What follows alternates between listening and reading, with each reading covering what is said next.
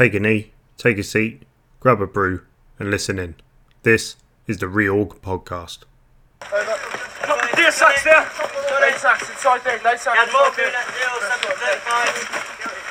Yeah.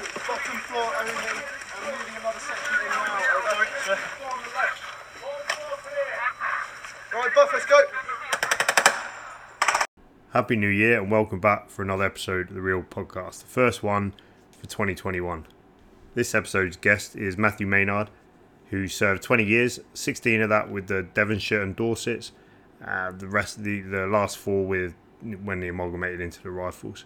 We go and talk into his three tours of Northern Ireland, his tour of Bosnia, Sierra Leone, two tours of Iraq, in which we uh, talk about when he was the OC and he faced several mental health ish, uh, obstacles with his with his troops. So yeah, so there is some technical issues. We're ju- just through recording over Skype. You may hear that my voice doesn't sound. It's some, sometimes the technical glitches, but just bear that in mind. Uh, majority of it is good, and I can only apologise. So here it is. I hope you enjoy. All right, and here we are. Um, Matt, if you'd like to give introduce yourself, uh, where you're from, where you grew up, and when you joined the army, etc. Yeah, right. Yeah, hey Dave. Um, very good of you to ask me to have a chat. It's a real privilege. Um, so, name's Matt Maynard. Uh, I'm now pushing 50, um, but uh, like all of us, I was young once. So I did 20 years as an infantry officer. Um, joined back in '92. Um, and so my career spanned most of the conflicts that you know the army took part in over that time. Um, yeah, left in 2012 um, for for various reasons. I'll touch on that later. Um, I was um, I'm not really from anywhere in particular. I was an I was an army brat, so Yeah. I come from a military family, so we moved around a lot. Mhm. Um, my my sort of home, if you like, is probably Dorset down in the West Country. Mhm. Um, that is, you know, we spent a reasonable amount of time living there, and that's where I went to school. hmm So um, that would be where I class myself from. Um, and um, yeah, so how I ended up in the army? Yeah, it's good. It's a good question. So I would I would have to just like out myself here and say that I am I am what you could call a typical army officer. All right. Um, now I've been conditioned by lots of politicians for a long time to be quite guilty about this, but I, I'm I'm not hmm um, you know, my, my I'm third generation army officer. My dad was an officer. My grandfather was an officer. Um, I was very lucky. I went to a private school, you know, all that kind of stuff. Um, and uh, I, I, to be honest, I never really wanted to do anything else. Right. Um, I, I cannot remember not wanting to be a soldier. Um, so it was always a bit of a done deal, really. Um, as I say, I don't I don't feel embarrassed about my background. Um, there's lots there's generations of blokes like me who've given pretty good service to the country. Yeah. Um, and you know, if I do count myself very lucky to have come from my background, and when you come into the army, when you join a regiment, you know, I mean, if there's two ways you can play it, isn't there? You can either just be yourself and people can take you as they find you, or you can try and be someone you're not. Mm. Um, I'm sure you'd agree, Dave. Soldiers will pick up pretty quickly on an officer that's trying to be someone they're not. Yeah. So, um, yeah, I ho- hope my background didn't put anybody off. Uh, so, yeah, when I when I got to, I guess my sort of uh, my senior school, my my public school, and you had to think a bit more seriously about joining the army. As I know a couple of your officer um, guys have touched on before, it's a it's a very strange, unique. It is unique in my experience in the British Army. You you've got to pick a regiment at the same time that you join the army. Right. So my my course was fairly straightforward. I knew I wanted to be an infantryman. hmm Never wanted to be anything else. hmm I think I may have just like briefly looked at the Royal Marines, but um, I, I was more army to be honest, and I wasn't a Marine. So I went to school in Dorset. Devonshire and Dorset Regiment was my local lot. There was a sort of charming bloke who used to come around the schools and talk about the regiment. So he arranged me a visit. Um, back in those days, you know, it, it seems oh, you you might probably remember them from your time, but like teenage blokes used to come out of school and university and come and visit the regiment as potential officers. Yeah. in, in badly fitting suits with all their acne and all the rest of it, and try and fit in. Um, You feel pretty silly most of the time, I have to say. But um, no, I did three visits to Devon and Dorsets, including one where all I did was arrive on night one, dig a trench on Salisbury Plain for four, you know 48 hours, and then sat in it for a week with three hairy ass blokes, including a full screw who absolutely beasted me. Um, but it was good, you know. I, I liked it. I, Yeah. I, I thought the blokes were great. Really liked the officers, and to be honest, I, I, I think I'd done a few visits by the time I was 17. I, I I knew I wanted to be a Devon and Dorset almost before I took the entrance process to the army. Mhm. Um, so uh, what I did, in fact, do again quite unusual. That there's um, another sort of funny little officer, um, sort of little known fact. There's a thing called Army Scholarship where you can go along when you're about 16, and you do your Army officer interviews at that age. Um, and you go for your, you know, your tests and your interviews and your command tasks and your essay writing and all this kind of stuff. And if you pass, they give you what's called an Army Scholarship, and it's towards your sixth form education hmm it basically gives you a, a guaranteed regular commission as an officer, which is basically a job for life. I mean, it's Yeah. absolutely, it's absolutely ridiculous. Yeah. Um, I can't think of any other profession that would do that. But uh, yeah, so um, I, I did it. I entered for that, and I was lucky enough to get one. So age 16, I pretty much had my um, I had my place at Sandhurst, provided I passed my A levels hmm um, one of the best days of my life, if I'm if I'm being honest with you, Dave. I, me and my best mate, who also joined the same regiment, he and I got our news on the same day that we both got an army scholarship. I remember, you know, we just felt like kings. Yeah. we really did. You know, it was awesome.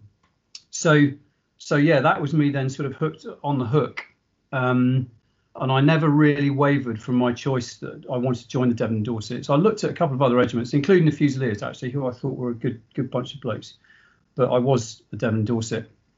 Um, and I think the thing I really liked about it, and we'll sort of touch back on this later, you know, it was it's a proper family regiment. Mhm. Um, it's quite it's quite easy to achieve that because obviously Devon and Dorset is not a very big area. Yeah. Yeah. There's only really three main cities: Bournemouth, Plymouth, and Exeter. So 90% of the blokes come from those three cities. Mhm. Um, you know, a smattering of lads from West Dorset and North Devon. So you know, you, the guys were they were schoolmates. We had brothers, cousins, fathers, sons, you know, uncles, all in the regiment at the same time in the Mhm. battalion, in the first Really battalion, because obviously only had one battalion, right? So it did. uh, It was. It had a very family feeling about it, um, and it's yeah. It's it's it's not an exaggeration to say that. I mean, in, in my mind, I didn't really join the army. Yeah. I joined the And Dorset Regiment. You know what I mean? That, Yeah, that's what it felt like. Um, the fact that it happened to be part of the British Army was was very nice, but yeah, that's you know that's how important it was to me, and still is. Yeah. So that's uh, yeah, that's how I sort of got into the whole thing. So you're so you're um you joining you you got a 16 you got your scholarship to join Yeah. to join. So I I was similar but not similar. So I I still I did my A levels. Yeah, I didn't want to join as an officer. I could have. I didn't. I was like, Right. oh, I'll just join as a bloke. And then obviously you you knew in order for you to get the scholarship, you had to get your you had to pass your A levels. Whereas I was the opposite Yes. spectrum. I was like, fuck this, I don't need my A levels. So I didn't. So I already already had my place. You know, I finished my A levels in June, and I started joining the army in July. No, yeah, pretty. It was pretty much. I had two weeks. I think I had two weeks off after. So I kind of, and I got my place maybe in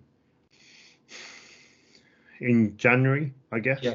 So I Oh, right. Yeah. Okay. pretty much sacked off my last exams, and I Yeah. don't know how I passed all my levels because I remember being in training. My mum, my mum rang me up with my A level results, and she was like, "You, you bloody passed." I was like, "What do you mean? Which one have I passed?" She was like, "You passed all of them." I was like, "How? I didn't even study." Uh, was that was that was why? Well, I, I know how you feel because I sort of did that, but one stage later. hmm Just going to a private school, like you know, everyone I knew went to university. Yeah, literally the only blokes I know who didn't go to university are the ones who joined the army, um, because that was still very common then. yeah, yeah. You, you go and be an officer without having a degree. You still Mm-hmm. don't need one, but most people have one now. So um, no, I, I I I feel I feel what you're saying because you know I had to turn around to my mum. She was a widow, but I and say, hey, look, sorry, I'm not going to university. I'm I'm going straight, going straight to Sandhurst. Um, yeah, yeah, hey, what what need a man like me have of further education? You know, want to get out and start wearing some green, right? So um, yeah, so that, yeah, that's exactly what I did. So um, I I was due to because the army it was quite funny in those days. It was all very kind of formal. Like the Ministry of Defence wrote to me, and because I left school, I left school in like um, summer '90, hmm and the MD wrote to me and said, right, you know, you're in for Sandhurst in January 1991, when I would have been 18 years old, uh, you know, 18 and a bit. I actually wrote back to them to this MOD, I, I, and I had to ask permission to take a gap year, if you can believe it, in those days. And I got this very kind of stuffy letter back saying, "Oh, dear Mr. Maynard, yeah, we've reviewed your case, and yes, we will we will allow you to take a gap year." Um, very good of them. Uh, so they delayed my entrance till January 90, uh, 92, Yeah. which did actually give me one year to get out of, you know, to go and see the world a bit before between institutions, having come out of a boarding school and before going to Sandhurst. So that was that was nice. Enjoyed that. It probably helped you out, you know, going in with a bit of life experience as well. Yeah, it, it did. It did absolutely. Yeah, I grew up a bit and not not that not enough, but I Yeah. saw saw a bit of the world. So um, yeah, so I walked into walked into the um, the academy on the sixth of January '92. Um, yeah, I do. I remember it very well actually, and it's it's funny some of the, you know, when I think back, and everyone says this, don't they? But it, it the army that I joined, it just it just felt very different. Do you know? hmm It was properly right at the end, admittedly, but it was the Cold War army Yeah. it was it was very big. You know, the army's 156,000 then, the regular army, and we're down to what now? 82, I think, that we struggle to man, more like 78,000. So I mean, it was a big army, and the old um, the options for change defence review hadn't quite kicked in yet, hmm and the whole place just like it felt very you know traditional and old Yeah. you know, still had regiments. All my instructors were from people like the Gloucesters and the Gordon Highlanders and 17th, 21st Lancers and all this sort of stuff, Yeah. you know. Um, and uh, I remember it's it's quite funny looking back now. Some of the changes that you and I would know of. Hmm You know, back in those days, it's it's little things. I mean, you you everyone smoked, and you could smoke anywhere. You know, Yeah. in classrooms, corridors, Yeah. uh, the lot. Um, you know, and a lot of the social changes hadn't happened. So there are very few women around, and Yeah. they had their own little training company out in one of the colleges. Never saw them. Mhm. You know, WRAC, Women's Royal Army Corps, still existed. Mm. Um, homosexuality was still illegal. Um, Wow. There was, yeah, there was there was no such thing as compulsory drugs testing. But no, it was it was all right. So it was again, it was a, a, a slightly different beast back then. Back in ni- in the early 90s, it was very common, as I said, for officers to go in without without degrees. So uh, 60% of the officers were non-graduates at, Mhm. at Sandhurst. Um, average age in my platoon was 19. The average age was 19. Uh, and a lot, of, to be honest, they, a lot of us were just boys. You know, Yeah. some guys literally just 18. Yeah. Um, guy in the, guy in the room next door to me only had to shave once a week. um, it's that kind of stuff. yeah. Um, and um, yeah, Sandhurst was was all right. I've if you've ever read a book called um, The Young Officers Reading Club by Patrick Hennessey, which is very good. Um, he described it as Hogwarts with guns, um, which there's an element of truth about that. Um, and I guess I guess if I had to sort of characterize it, I would say it's it's all right. It turns you into a reasonable quality soldier who's capable of leading a sort of half decent platoon attack. You know, um, everything else, yeah, you know, there's some good stuff and some not so good stuff. Um, You make a lot of good mates. You do have a lot of fun. Some of it is very hard. I mean, I think of the sort of four or five physically hardest things I've ever done in my life. I would say at least two, probably three of them were at Sandhurst. hmm Um, they do beast you. Um, we deserved it, frankly. It's a horrible, pimply little That's the only 18 time colours, the only time colour boys and stuff sergeants can do it. Then I guess. yeah, yeah. Uh, and I was fortunate. Actually, my colour sergeant was a fantastic guy, guy called Bob Cooper, Coldstream Guards, a man that I truly looked up to. You know, really, really professional guy. Yeah. So, um, no, it was it was good. It had sort of ups and downs. I mean, I think there's some quite strange things I look back on. You know, you, I came out of there after a year. You, you just you don't have any real understanding or very little understanding of of the sort of wider military. Mhm. Um, given that the Gulf War had happened one year before, I mean, that was hardly referenced. You know what I mean? So, I think if I got some small criticisms of Sandhurst, it, it doesn't, it's not very reactive sometimes to these changes, and slightly guilty of sort of groupthink, if you know what I mean. Yeah. So um, no, I passed out of Sandhurst. I think was I just 20? I think I just turned 20. Right. Um, so uh, I was 19 while I was there, Mhm. and I was and bounced myself straight out to uh, one Devon and Dorset, who were in uh, Germany at the time. Uh, It was a warrior battalion. Um, but when I joined them, uh, they were just training for to go to West Belfast for six months. So that was quite. I did did some of the pre-training for West Belfast, and then uh, as all officers do, had to then go back to Warminster to do my um, platoon commander's battle course, Mhm. um, which again I, I won't bang on about because I know a couple of the other officers you've interviewed have mentioned it, but Yeah. I, I, I, it was all right. Again, very hard work, um, but again, it's really a bit like Sandhurst, but with better infantry skills. Yeah. Um, and you're treated a little bit more of a grown up as a grown up, but Mhm. not very. but no, it was all right. I, I came out of there feeling slightly better equipped Yeah. um, which was handy. So, um, yeah, so from Warminster, I, I went out to join the battalion in Northern Ireland. They'd already done a couple of months. Um, and uh, this was in 1993, so it's before the first ceasefire. Yeah. Um, and so I did actually just catch the end of the the really sort of active phase of, Oh, of wow. operation, um, which I always count myself quite fortunate to have seen it. Actually, it was it was very interesting. Um, And I think, uh, yeah, it's just very briefly on Northern Ireland because I won't bang on about it, but what what the sort of things I remember is, is firstly, um, and what people might not get is just what is what a big operation it was. Yeah. Um, I, okay, but at that point, it'd been running for 25 odd years. Um, the, I think at the peak, we had 27,000 troops in Northern Ireland. Um, you know, uh, and that was in the 70s. And given the, you know, given the current army is only about 80,000 in total, that's a lot of guys.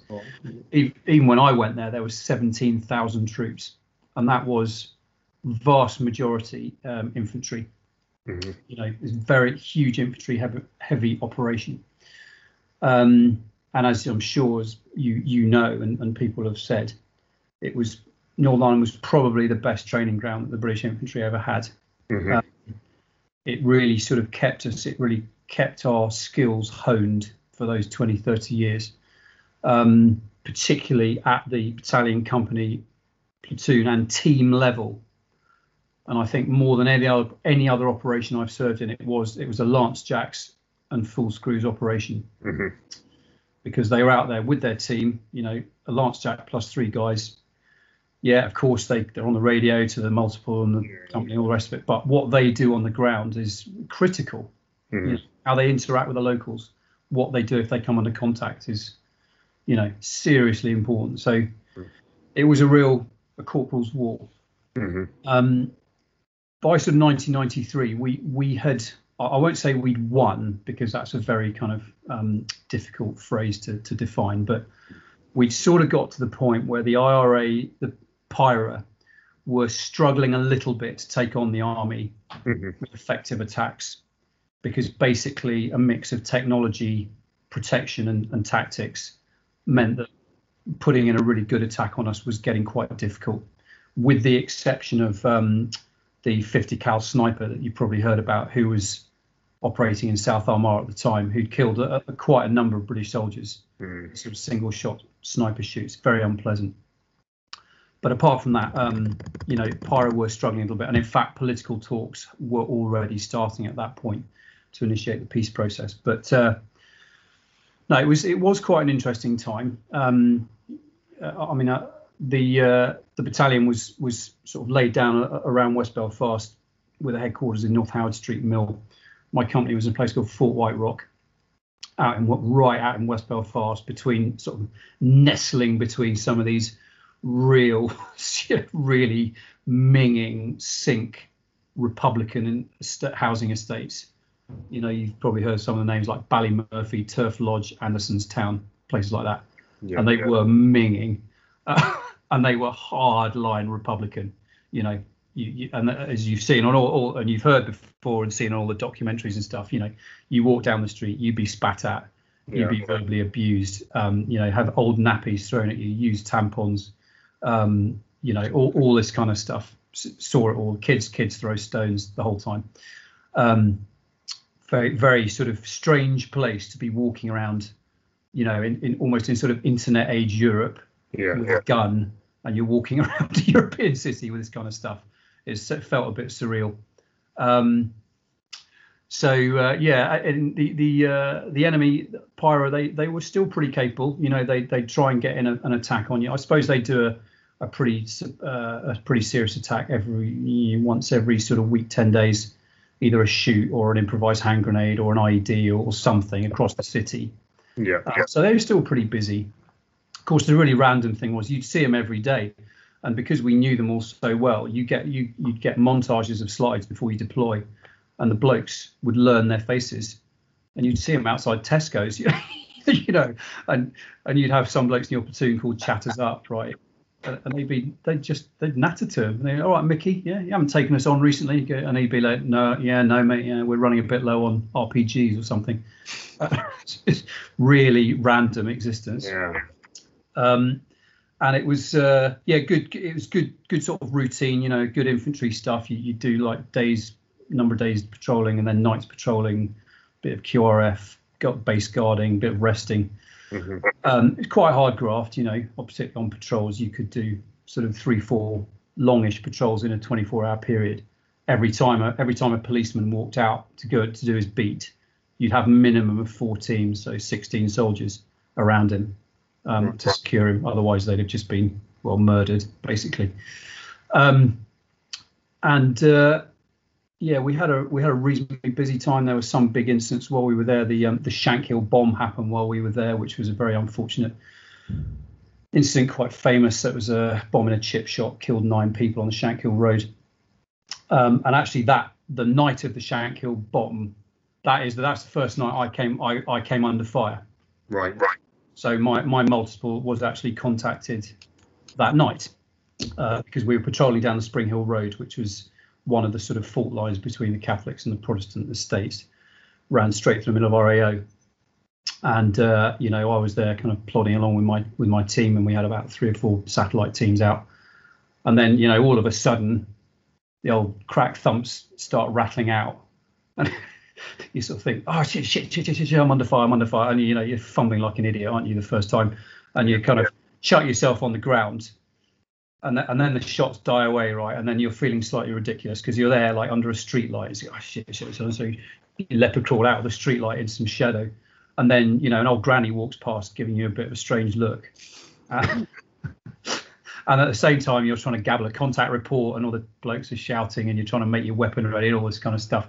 And uh, to be honest it's a bit of an anticlimax but we we did know where we we could pretty much guess where the shots were coming from because the satellite teams had picked them up and and but I'm, they were coming from inside probably inside a Protestant estate and mm-hmm. um, they were they they were in a serious you know head of steam after the Shankill bomb that day and we'd basically been told to stay out of that estate um, and so I had to make the very very difficult decision not to follow up on that shoot, which was the right thing to do.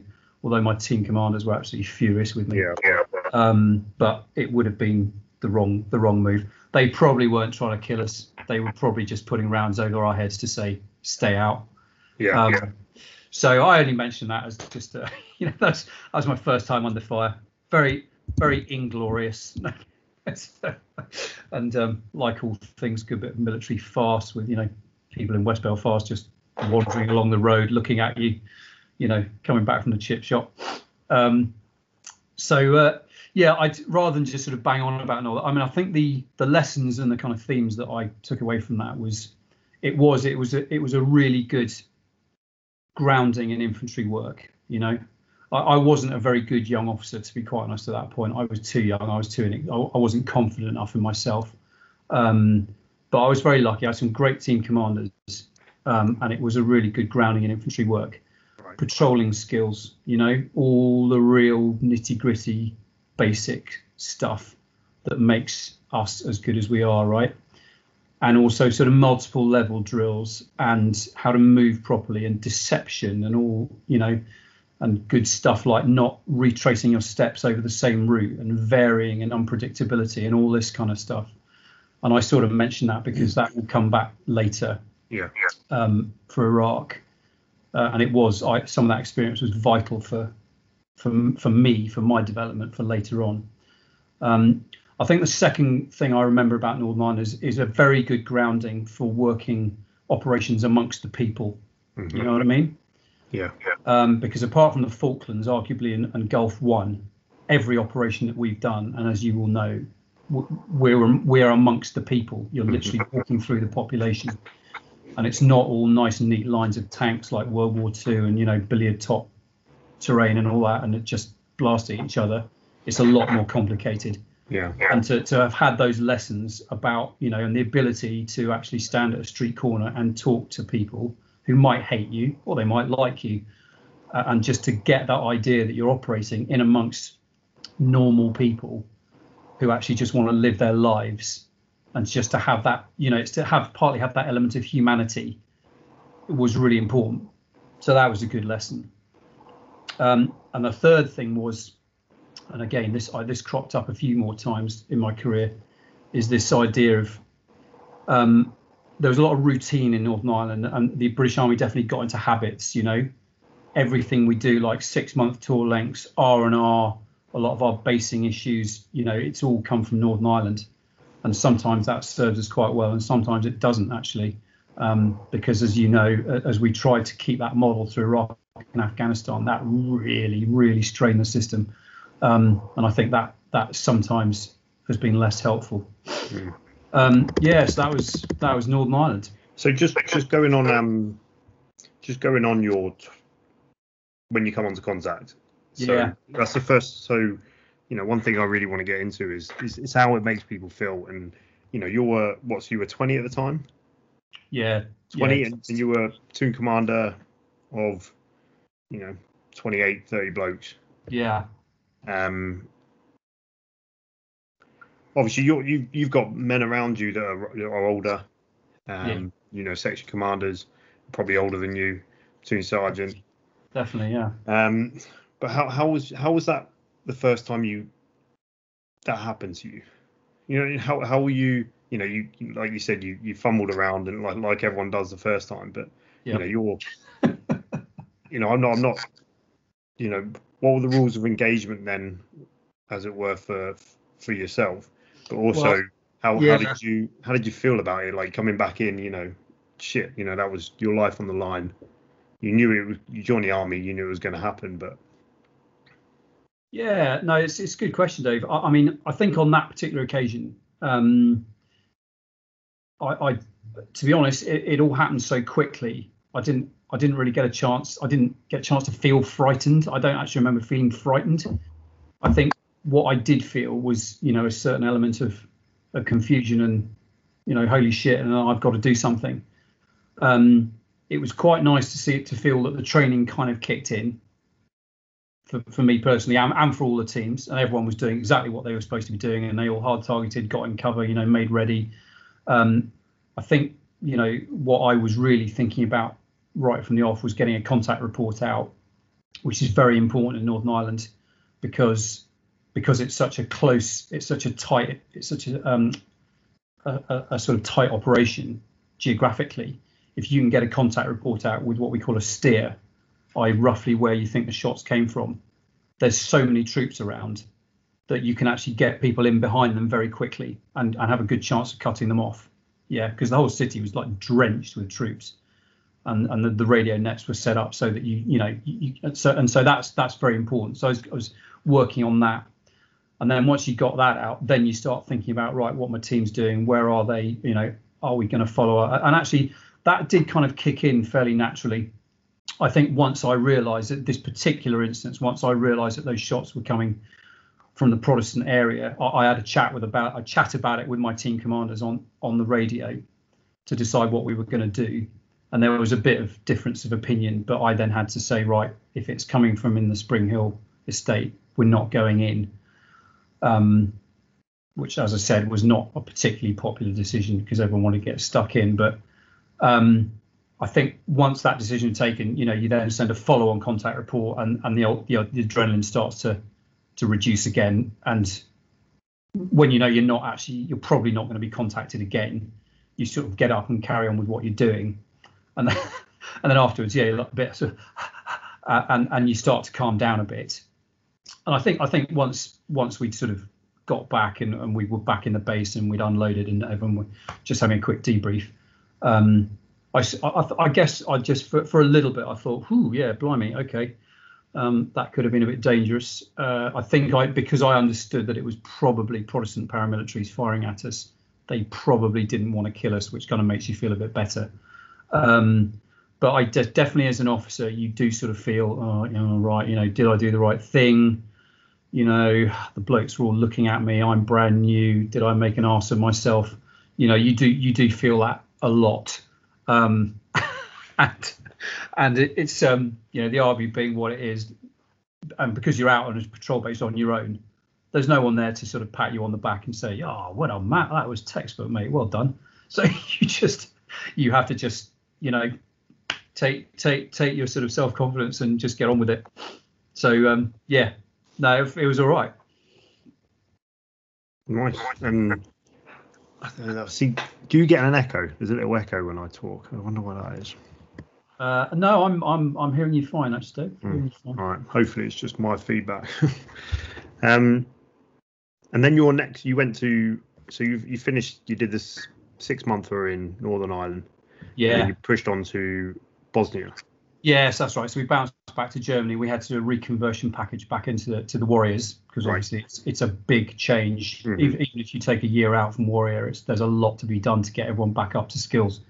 So um, it was about six, six, months worth, a year, in fact, sorry, of um, reconversion to Warrior, and then we were on the roster to go to Bosnia. Mm-hmm. So um, yeah, Bosnia was uh, May '95, and I know you've chatted to a couple of guys about Bosnia. Um, so the war was still on at this stage. Mm-hmm. Um, the ceasefire wasn't until the back end of 95. And uh, the war had been going on since 92. And uh, you had, I won't go into the, the detail too much, but you know, in central Bosnia, you had the Bosnian Serbs, the Bosnian Muslims, and the Bosnian Croats basically tearing 10 bells of shit out of each other. All right. The Croats and the Muslims in central Bosnia were largely at peace with each other and had even got a sort of informal alliance going, but it was mainly the Serbs versus the Bosnians.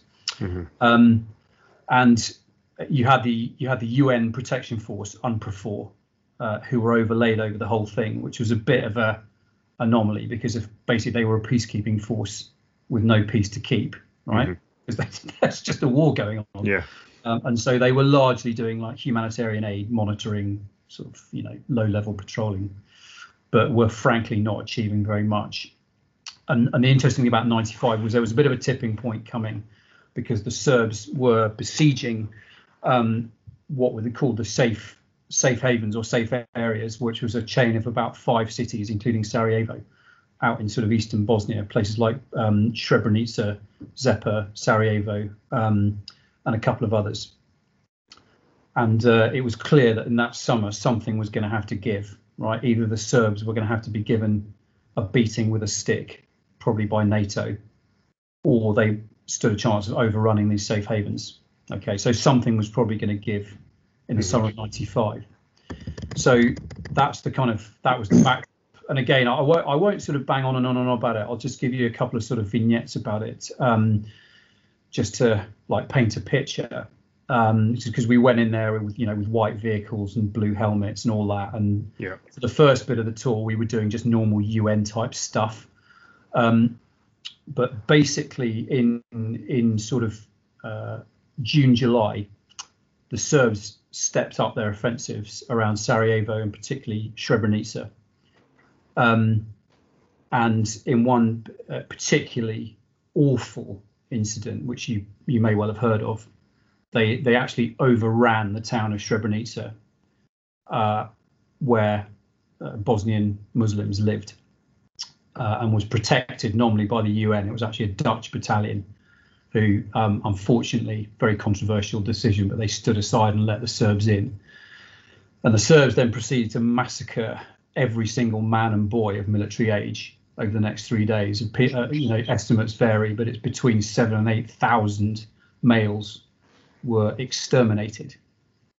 Um, and that is, well, it was pretty fairly unique in scale, but in terms of you know viciousness and the just the horrible things that people did to each other there, you know, that level of atrocity was was not uncommon. It was uniquely unique in scale, but the things that these people used to do to each other was just horrific.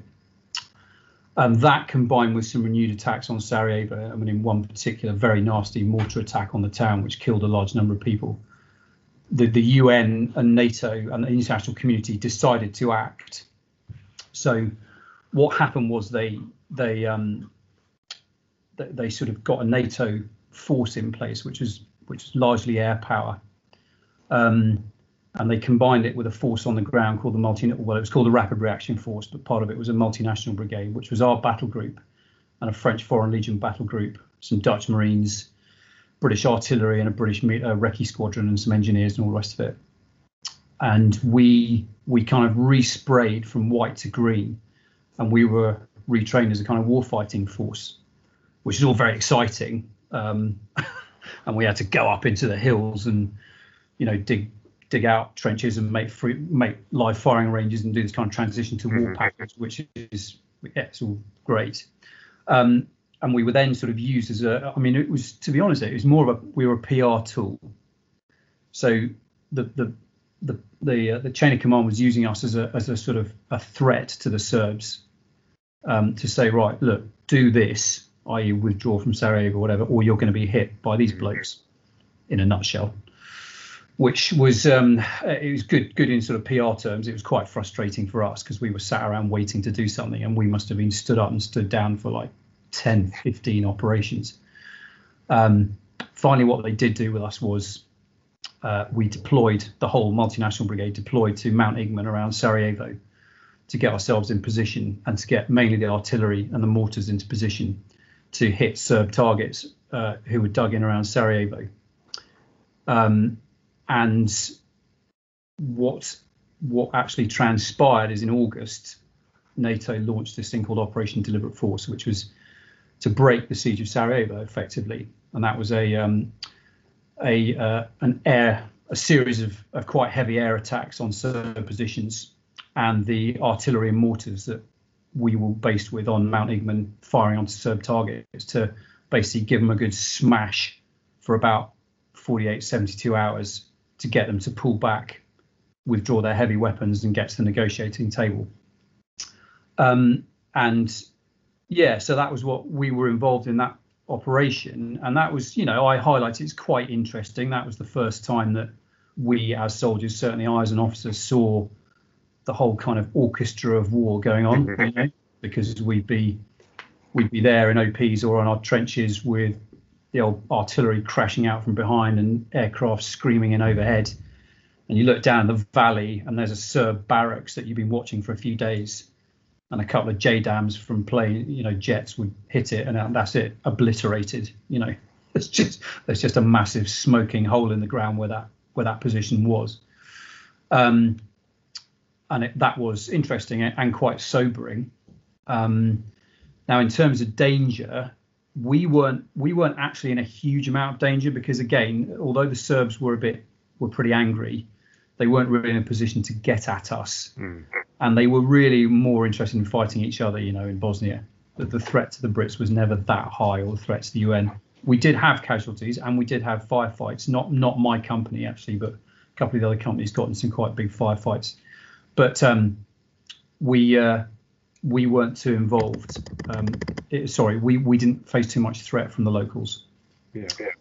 Um, which is the interesting thing, really, about the Balkans. Um, and as you know, we then uh, well, the Serbs did come to the negotiating table after a week or so of getting pounded by NATO air and artillery, and a peace deal was brokered, and then a massive NATO force came in at the back end of '95 and stayed there for a number of years, and and uh, there were then operations in Kosovo and Macedonia. So so the, you know the army was committed to the Balkans for a very long time. Um, so yeah, I mean, what what did I sort of take away from it really? I mean the in terms of you know the mental health aspect, which is what we're talking about, it wasn't too bad. I, I certainly wouldn't say that uh, you know there was any trauma or sort of involved, or certainly not enough trauma to bring on sort of blokes to to make uh, to to affect blokes' mental health. Mm-hmm. I think for a tour like that is more the frustration, you know. Yeah, um, yeah. It's it's having to live together. We probably lived out the back of the Warriors for about three and a half, four months out of the six, or in trenches, or in very sort of austere conditions. And you know, having the blokes together for that long, unpredictable lifestyle. You know, there's none of this routine that you have in Northern Ireland or where you you know you're going to go back to your patrol base at the end of the day. You know you're going to get your R and R. You know you're going to get your phone cards each week. You know there was none of that. Um, so the frustration level was quite high. Um, but it, out of that was, you know, I personally again found some quite useful lessons. Just that business of blokes living in the field for that long mm-hmm. in quite austere conditions, quite quite interesting.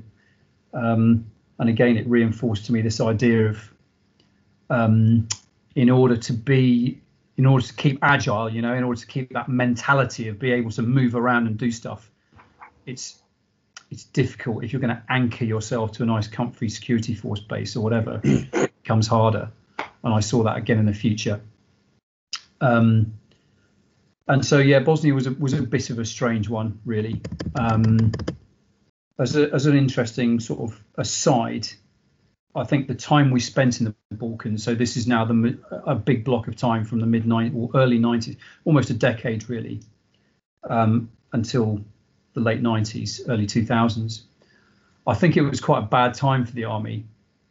Um, the Americans have got an expression that they, they went into Korea with a bad army and came out with a good one, and they went into Vietnam with a good army and came out with a bad one. Mm. I wouldn't say that we went into the Balkans with a good army and came out with a bad army. We we didn't. But over that 10 years, I can't help this is a purely personal view. I, I can't help feeling that we did lose our edge a little bit, particularly that 30 years of skills that we built up in Northern Ireland. Um, because you know the threat was low to us. Yeah, generally speaking, they weren't trying to kill us. Mm-hmm. Um, we did have casualties, absolutely, and this, that is not to take away from from those guys. Um, but we had a lot more casualties of what you normally have, you know, suicide, road traffic collisions, all the normal stuff. Um, so the threat to us was low. We had literally tens of thousands of guys doing quite boring stuff, quite boring, quite repetitive. You know, not great for morale. Um, still had quite a lot of alcohol floating around, you know, and we just we weren't we weren't having to keep our skills sharp. Mm. You know what I mean? Yeah. Um, and as as a sort of as a kind of coincidence, in the late 90s, that is also when a lot of these quite uh, or these more modern aspects started coming into life, like you know health and safety policies, litigation, risk aversion, you know this kind of stuff. Yeah. Right. In the early 90s, that that kind of stuff was still very uh, not in its infancy. Yeah. By the late 90s, that kind of stuff was embedded fully in the army, and I just it's it's hard for me to uh, not to draw the conclusion that over that 10 years we did lose our edge a little bit, and I personally I personally saw that I think in Iraq in the early days. Yeah, so that was the Balkans. Bit of, bit of a funny one, bit of a bit of a mixed bag.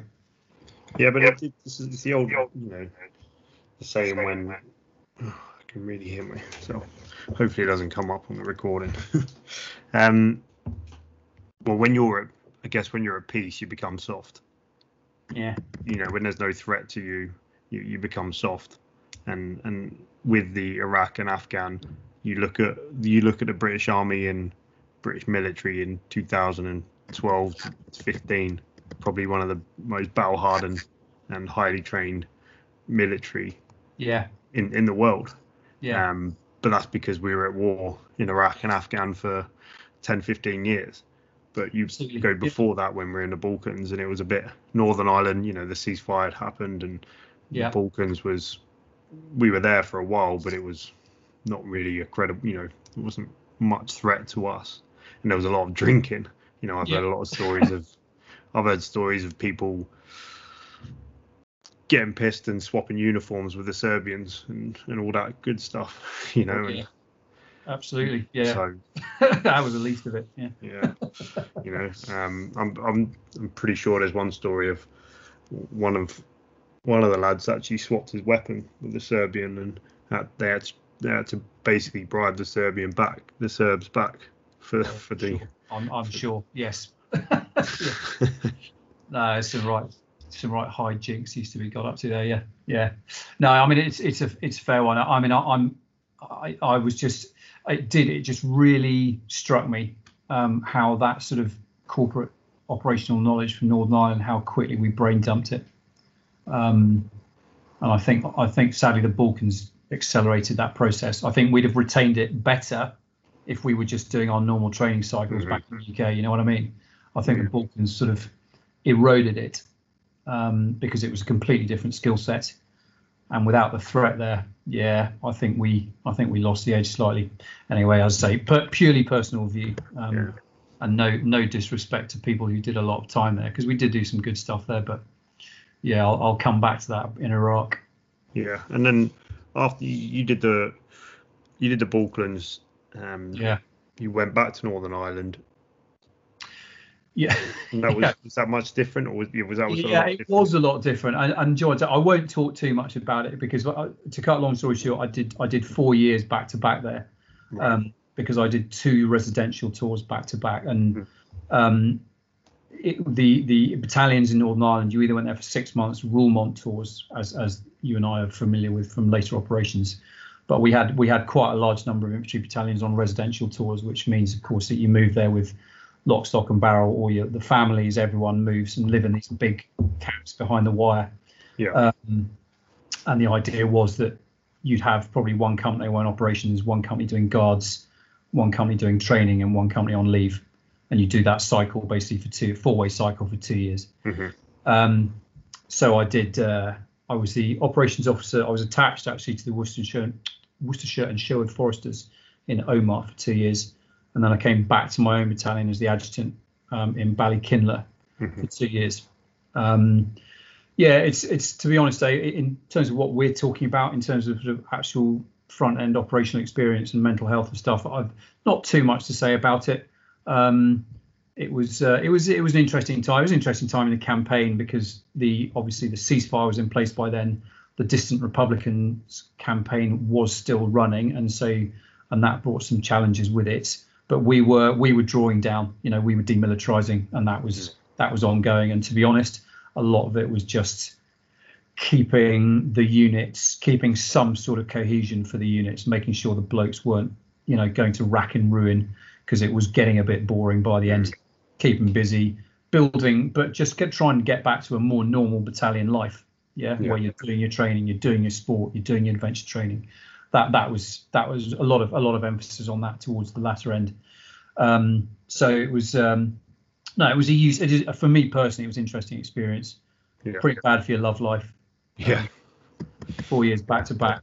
I, Yeah. I was still very much a, a bachelor by the time I left Northern. and it was, you did a Sierra Leone. Was that in between the Yes. Irelands? So yes, how, how was that? that's right. I was so desperate not to, not to do four years on the trot. I managed to get a slot in Sierra Leone after I finished in Omagh before I went to Ballykinler, which um, which was great. I was really pleased actually to get it because it was quite an interesting time in Sierra Leone. The, the, the war had finished not long before, and uh, the country was getting sort of getting back on its feet, and, and we had a lot of uh, the sort of uh, the rebuilding process for the country was in full swing, and we had a lot of Brits embedded all around the government, all around the state, and of course in the military, in the army. Um, and we had a full kind of military, a Brit military chain of command. down from a senior officer who was advising the Ministry, Ministry of Defence all the way down through the, the sort of the army headquarters and then the brigades out in the field. And I was posted to um, something called IMATT, which was International Military Advisory and Training Team. Uh, and we had small teams of guys at the brigade and battalion levels out out in the out in the cuds, out in the jungle. So the headquarters was in Freetown in Sierra Leone um, of the Defence Forces, but we we worked out in the countryside basically. Um, and, and it was a pretty crazy place. Uh, it's, you know, I don't know if you've done much time in Africa, but it's they they, they are, I love Africa. It's fantastic, but they are crazy dudes there, mm. um, absolutely crazy dudes. Uh, the the threat was there was a threat. It was mainly from Liberia, which was next door, because their civil war was still ongoing. And what, what would happen is the rebels in Liberia, LURD rebels they were called, would come in Sierra Leone, uh, move up Sierra Leone, Sierra Leone territory to outflank the enemy, and then go back into Liberia. Right. And actually, my the battalion I was advising was based along the Liberian border, and, and that was our main threat. And we, we, we, we were authorised to engage them and, and open fire and stuff because they were effectively invading the country. Um, and the LURD rebels were quite unpleasant people. So that's that was the sort of enemy threat. But to be honest, the main threat was you know health. Yeah. It's uh, you know it's uh, the Victorians called it sort of white man's danger. Um, it is just every every horrible disease known to man uh, lives in West Africa, mm. and there's just like in those jungles there is nothing cuddly. Right? I mean everything either wants to eat you or give you malaria. it's um and you yeah you know i have never been so careful about my health as i was there. You know you take your you take your um, lariam you, you spray your clothes with insect repellent you use your mozzie nets you roll your sleeves down and trousers down you know long trousers at night and all all that stuff. Mm. really important. Uh, i mean i was with a sierra leone battalion and of about 900 and they would have they would probably have one guy die each week i would say each at least a week, if not, if not a, perhaps a fortnight. But you know, certainly two, three guys a month would just die of all the horrible stuff that, that they get. That's the local guys. So yeah, the health was pretty challenging. Yeah. Um, and so I had um, I was a battalion advisor, uh, and I had a Canadian warrant officer. And basically, what they do is they give you an AK-47 each, a white Land Rover, um, an HF radio that doesn't work very well, um, a month's worth of compo, and they say, right, there's there's your battalion lads, go and sort it out. Um, which was, and, and in, in many ways, apart from apart from commanding company, which is is the best job, it was one of the best jobs I had in the army. Yeah, because it was a two day drive from from Freetown, go out through the brigade headquarters, which was about a day's drive, another day's drive down the battalion. Um, I lived in literally a mud hut. There was no electricity, no running water, no no toilets um, no internet, no no nothing. Um, you know what I mean? You had to you charge the HF radio on from the vehicle, uh, and you'd book in with you'd, you'd, call brigade headquarters once a day. Um, you'd read read books by candlelight in the evening. Um, that was it. And apart from that, all you had to do was your job, which is you know get around the battalion area. It would take about two days to drive around the battalion area. Um, you know, do do things like um, mini junior NCO training, so take jungle patrols out, using the junior NCOs as troops to help get them trained up, mm-hmm. advising the company commanders, helping the battalion staff with kind of logistics and operations and stuff. And my Canadian warrant officer used to beast them on um, admin and logistics, at which I need hardly say they were absolutely useless. Um, so it was a it was a fantastic job. Mm. Um, I can't I can't say you know there's any there's too much direct relevance to um, uh, you know what we're talking about on the sort of combat and mental health side.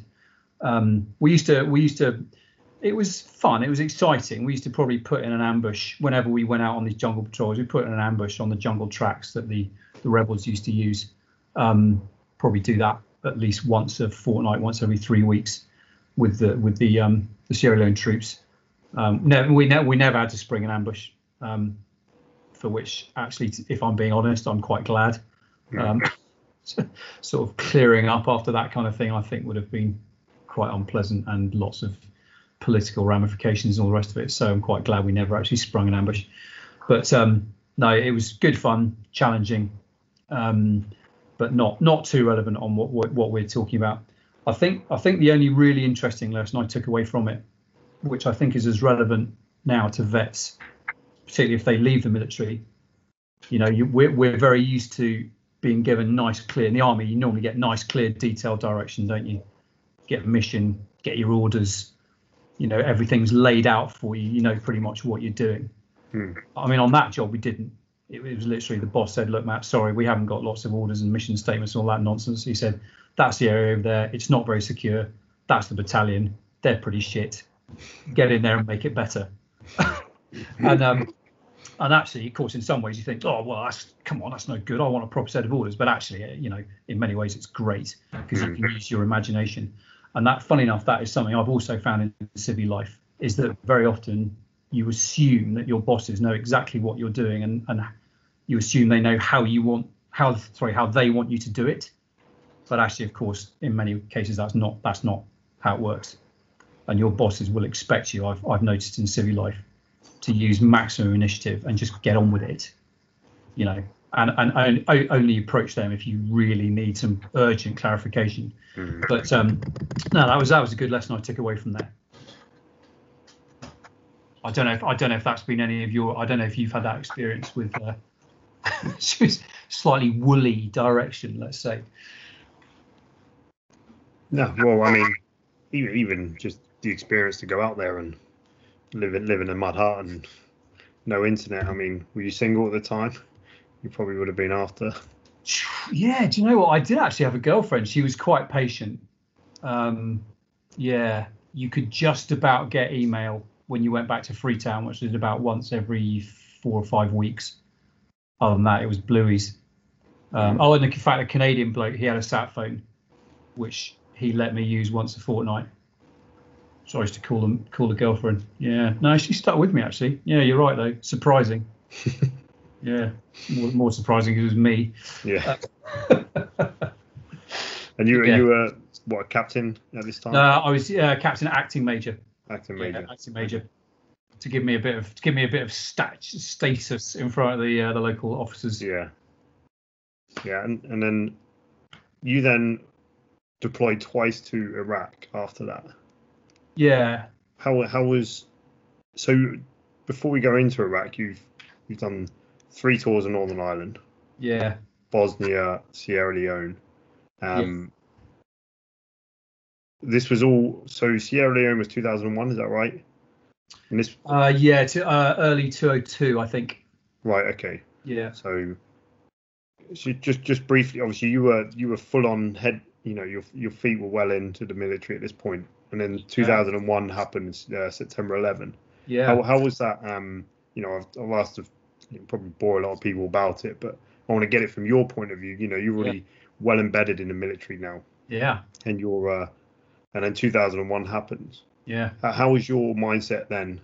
Did did that change, or did that you know did that want make you want to stay in the stay in the army longer, or did did you just kind of roll with it? Hmm. Yeah, wow, what a great question. Um, yeah, I think it. I think it did. Um, I remember it was a pretty interesting time. I remember 9/11. Obviously, we all remember where we were, but I was in Worcestershire Foresters. I remember we saw it on the news. And I distinctly remember one of the company commanders went, "Right, lads. Well, it's about about to become quite an interesting time to be in a green suit." Um, yeah, and he was pretty right, wasn't he? Um, I thought, yeah, I remember a lot of us thinking then, right, okay, things are going to get pretty interesting now. Right, then obviously the invasion of Iraq, uh, Afghanistan took place, but that didn't, obviously that didn't affect a lot of the army initially in 2001 too. Hmm. But then the invasion of Iraq happened, and I remember actually uh, by that time I was in Ballykinler. That was pretty controversial, right? Um, I know it was controversial in the country, but I remember even in my officers' mess in D, in the D and D's, some quite big arguments about it. There were, I'd say, the mess was split about half and half, whether it was the, you know, the right thing to do. I can remember a couple of blokes almost coming to blows about it, actually, um, pissed, obviously. Hmm. Um, but um, no, I think for me personally, knowing that knowing that we were going to have these big operations running for the next, well, I think most of us knew it was going to be at least 10 years or so. Hmm. No, that very that very much uh, you know infused me. Um, as you've correctly pointed out, my love life was fairly pathetic. Um, and, uh, and I was still a single man, not married, um, and not actually having much an intention to get married at that stage. So you know, yeah, I was still, I was still young, free and single. Really, you know, I, I was looking forward to being a company commander because all infantry officers really look forward to being a company commander. And I was, yeah, I was raring to go. I was, um, I, I was determined to set myself up. So, you know, ideally, I would hopefully command a company in Iraq. Mhm. This was before Afghanistan kicked off in a big Yeah, way. yeah. This is pre 06. So yeah, no, I was, uh, I was, I was keen to get stuck in. And then, and you, you, before you deployed as a, as an OC, you deployed as part of the, were you attached to the US? Is that right? Or was it the other way around? Sort of. Yeah, I had a bit of a funny tour actually. Uh, When I finished in Ballykinler, you know, obviously I hadn't I hadn't had enough of being away by then, so I had a few. I had a bit of time to kill, so I tried to get myself a job in Iraq Mhm. because the invasion happened the year before. Obviously, we were all stuck in Northern Ireland. Uh, Clearly, a lot of the guys were very frustrated. Yeah. We were turning rations into poo in Northern Ireland, and there was a war going on, and we'd missed it again. So I was quite keen to get out there. Um, and so I got a bit of a weird job. I was a British liaison officer to a, a multinational division in the center of Iraq, Right. um, which was actually it was sort of American resourced, but it was actually commanded by the Polish, bizarrely enough. Um, and it was like it was a very strange organisation. It was it was like the cantina scene out of Star Wars. You know, you had you had a Polish brigade, a Ukrainian brigade, and a Spanish brigade, and then force elements from something like 22 other countries, which including, I kid you not, Mongolia, um, Nicaragua, uh, you know, some real random stuff. Um, and I think the only sort of interesting thing about that tour for me was it was it was mid it was summer 04 when you may recall that that was the summer of the great sort of Sadr uh, Muqtada al-Sadr uprising Mhm. where the coalition found its essentials, you know, properly trapped in the mangle because they were suddenly facing a kind of three front war. We had the Sunni insurgents, normal jogging. Yeah. We then had foreign fighters coming in from places like Syria, and now they had thou- tens of thousands of militias, militiamen from the Shia community as well. And so the wheels were really coming off for a couple of months. Um, and uh, that was the time where you'll probably recall we had the serious hard fighting in places like CIMIC House in Basra and um, the actions in Al Amarah, Mhm. for which old John, Private Johnson, then Private Johnson Beharry, won his VC. Um, so a lot of serious fighting going on at that point. Mm. And uh, in my own little corner of Iraq, um, I, I, I mustn't be too rude about that organisation because they weren't set up for war fighting. They were set up for, you know, sort of peace enforcement, really. And so when this war kicked off in their midst, um, they were really not prepared for it. And the Poles did all right. They put up a pretty good fight actually around Najaf and Karbala, which were their key bases. Um, but the Ukrainians uh, folded pretty quickly. And then there was the big bomb in Madrid, and the Spanish announced they were going to pull out of Iraq, which they then did. The Polish chief of staff said, "Shall we help you pack?" Which was um, probably sums up all you need to know about the relations between. um, and so what what happened was, is uh, the Americans had to basically come back in, had well had to come in and retake painstakingly, you know, retake town by town, city by city, all these places that had fallen to the Sadr militia.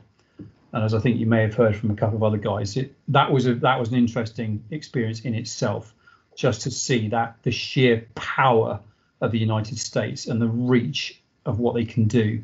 You know, I mean, they had two, three combat divisions moving out of Iraq after 12, 13 month tours to go back to the States. You know, they had Apache helicopters in bubble wrap on low loaders down at the ports, and they turned the whole lot round and sent them back into Iraq um, to uh, defeat this this kind of uprising that had Mhm. taken place. You know, it's humbling. I mean, it's utterly humbling. And so I I worked with a lot of Americans at that point, and you know, they were very impressive people in many ways. We know that the Americans are a bit bit funny about some things, but they they were very impressive. And to see that they you know they were a country at war, and they were prepared to take this punishment because they were at war, and it was pretty humbling working with them actually in that respect. Um, my own my own sort of humble involvement was um, only on one operation really, which was the town of Al Kut when um, which was the Ukrainian base, and uh, they the Ukrainians had done a runner basically and, and bolted themselves inside their compound. An American brigade had to be mobilised to go down and retake the tower. So actually, it was a battle group plus um, Stryker uh, from the Stryker brigade, 24th Armoured Cavalry Regiment. And uh, I got myself over there, being the British liaison officer. I wanted to keep the guys in Al Amarah informed of what was going on, mm-hmm. and I managed to get myself attached to their um, fire support team. They call it U.S. Marine Corps. It was an Anglico, U.S. Marine Corps Anglico. It was basically a fire support team, and so I went in with a sort of battle group TAC headquarters to on that fight to retake Al Kut, and that was very interesting because that was the first time I'd seen a, you know, a fully um, a fully modernized 21st century, you know, networked uh, fighting formation go and do an operation like that. Amazing, you know. And in their in their headquarters tents, they had like flat screens and you know satellite feeds and drone feeds, and they had those Spectre gunships up and Apaches, and the whole thing was just it was seamless, really impressive. Uh, needless to say, they went into Al Kut and they were through those insurgents like a knife through butter. You know, it took them one night to retake it. I think they killed about 200 of them and lost about two guys. And then what was really sort of, you know, took your breath away was the following morning. They're just packing their gear up and like, great, that's that one done. Where's the next target? You know what I mean? And it was really, really, as I say, it was humbling. Humbling to watch yeah, them do it. Very, very interesting. I think the only yeah the only sort of postscript from that trip was um, when I, I, used to go down occasionally to Basra. Uh, none none of the, I didn't go out to the outstations. I just had to I had to go to the division headquarters at the airport. Right, it's Basra Airport. Mm. Um, and this is this is the only this is the the only sort of uh, prefix to my final to well, well my final the final bit of the story, which is my when I was a company commander. And uh, this just harks back slightly to some of the things I was saying about the edge I think we lost a bit in the Balkans. So when I went down to Basra, I was, you know, no names, no drill, but a lot of the sort of standards that were being displayed, I was quite shocked about. Um, some of the kind of standards of discipline and battlefield discipline, you know, dress, equipment, convoy drills, um, some of the off-duty behaviour. Uh, you know, we were still still allowed alcohol at that point. Um, you know, it was it was pretty lax. It was pretty lax, and uh, to be honest, I've got no doubt it did it did cost a few lives. Um, you know, some of the guys we some of the incidents we were having, I personally think were down to some quite quite poor individual and small unit discipline. Um, mm-hmm. Not talking about the units out in their stations here. I'm talking about the force troops. Um, you know, they, they they used to call the airport they used to call Basra Napa and Shaibah Log basically called Shibetha. Um, and yeah, there's a reason for that. I, I think I was quite shocked. Yeah. Um, and when I saw some of that with my own eyes, I saw because I knew I was going to take over a company and come back to Iraq in the not too distant future. I sort of, you know, it made quite an impression on me. And I right, kind of said right. to myself, right, okay, when I come back here, you know, we are not going to behave like that mm. um, because I think it would cost lives and that did that made it made quite a big impression on me. And then you, so you went back. Did you you went you were. You then went back to your unit. Did you? Did you yeah, know you were going to get briefly, at this point? Yeah. So yeah, briefly. So I came back from that tour. Um, I had to fit in my sort of majors staff course, which is about eight nine months, where you learn to be a bit more of a grown up staff officer. Mm-hmm. Um, so yeah, you, you learn to do planning at, at kind of divisional level mainly. Bit of a bit of core level. So a bit more grown up stuff. And obviously it's nine months so it's a bit more uh, a bit more uh, involved. Mm-hmm. um, residential you know you can exercise the grey matter a bit. It was good. I enjoyed it actually. Um, and then i went from there back to my battalion to take over a company. Um, and the devon and dorset were in were then in catterick. Um, and of course because i'd been the adjutant before the last thing I'd done was made sure I'd write the company commander's plot so I would take over a company. Because you can you can get away with that stuff when you're an adjutant. Yeah. Shameful. Shameful. Um, but yeah, so I was really happy because A Company was where I started off in the D and D's back in the early '90s. So yeah, Right. took over the company in uh, sort of autumn 2005 Mhm. up in sunny Catterick. Yeah, Um, they were there for a while, weren't they? Yeah, they were. Yeah, no, they were. Um, that was our last posting actually as, as a regiment. Um, and it's you know uh, it's always nice to go back to the regiment. I, I'd been as yeah I hadn't actually been to many staff jobs. You know, my two years with the with the Worcestershire Foresters was the longest I'd been away. It's always nice to go back to battalion. You know, particularly when it's one of those small family regiments because a lot of the guys you know, you know, they've started to move up the ranks. And I took over the company, and uh, I knew the CQMS very well. I knew my sergeant major very well. Um, you know, one of the platoon sergeants, uh, in fact, two of the platoon sergeants had been on the NCO's car that I'd run. Um, you know, and the other guy I knew very well as well. You know, I knew a lot of the full screws. It was it, in my company. It was really nice. Um, and uh, uh, you know, my second in command had been in the mess when I was adjutant in Northern Ireland, so on. So it's always really nice to come back to a, a family unit like that. Yeah, and then you be so you you've done Iraq um Yeah. before before you so you when did you know you were going to deploy again to Iraq? Was this was this a known tour or was this a short? Yeah, no, it was confirmed while I was on my staff course. Um, Yeah. You know, I, I thought I was pretty sure that the, the battalion would go there. Um, again, this was 06, so so the big deployment to Afghanistan hadn't happened yet. Mhm. So um, uh, the Paras, you know, 16 Brigades deployment was in fact in summer 6 Mhm. Uh, so I didn't think we would go to Afghanistan, but it was it was just just the way the army plot worked. I knew that at some point uh, the battalion would go to Iraq. It was almost inevitable. Mhm. And did, did you because you'd been to Iraq Yeah. before? Did Yeah. you did that give you any comfort before going? Yeah, it kind of did. Yeah. Um, it kind of did because although uh, I wasn't too familiar with some of the, the terrain that we were going to work on, you know, I, I sort of uh, I understood a little bit about the place. Um, uh, not not a huge amount, but I mean, you know, I understood. Well, I understood the, the slightly bigger picture about Mhm. you know who was who was who in the zoo and what threat was and what the Americans were up to and, and all this kind of stuff. And the you know the, the, the more sort of higher level operational picture. Um, I also got some of the real time constraints of the place, which is stuff you'll be very familiar with from your tours. You know, heat, space. Um, you know, so, some aspects about the people Mhm. um, it's all useful stuff. Um, and uh, yeah, I think apart from that, as I've just touched on briefly, I also had some thoughts forming in my head about uh, how we were going to conduct ourselves. Mhm. Yeah, which was pretty Yeah. important. Yeah. And you- did you get the full beat up training for your company?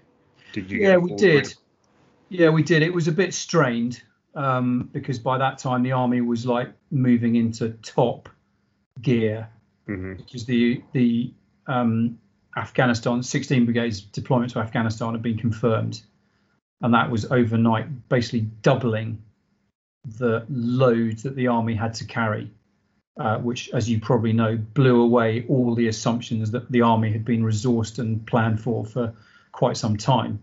You know, we thought we were only ever going to run with one medium scale, you know, large brigade level operation, and here suddenly we were going to have to run two side by side. Mm. so, so everyone was like, "Whoa, this is going to hurt," um, and so resources were very tight. And, and it's an interesting contrast when I think back to my training for Northern Ireland when I was a when I was a, a sublet. You know, it was very measured, well resourced. You know, you started at the bottom, gradually worked up. Everything was in a nice sort of you know easily digestible chunks. Whereas the training for Iraq was, I know it was all right, but it was it was it was pretty pell mell, you know. Mhm.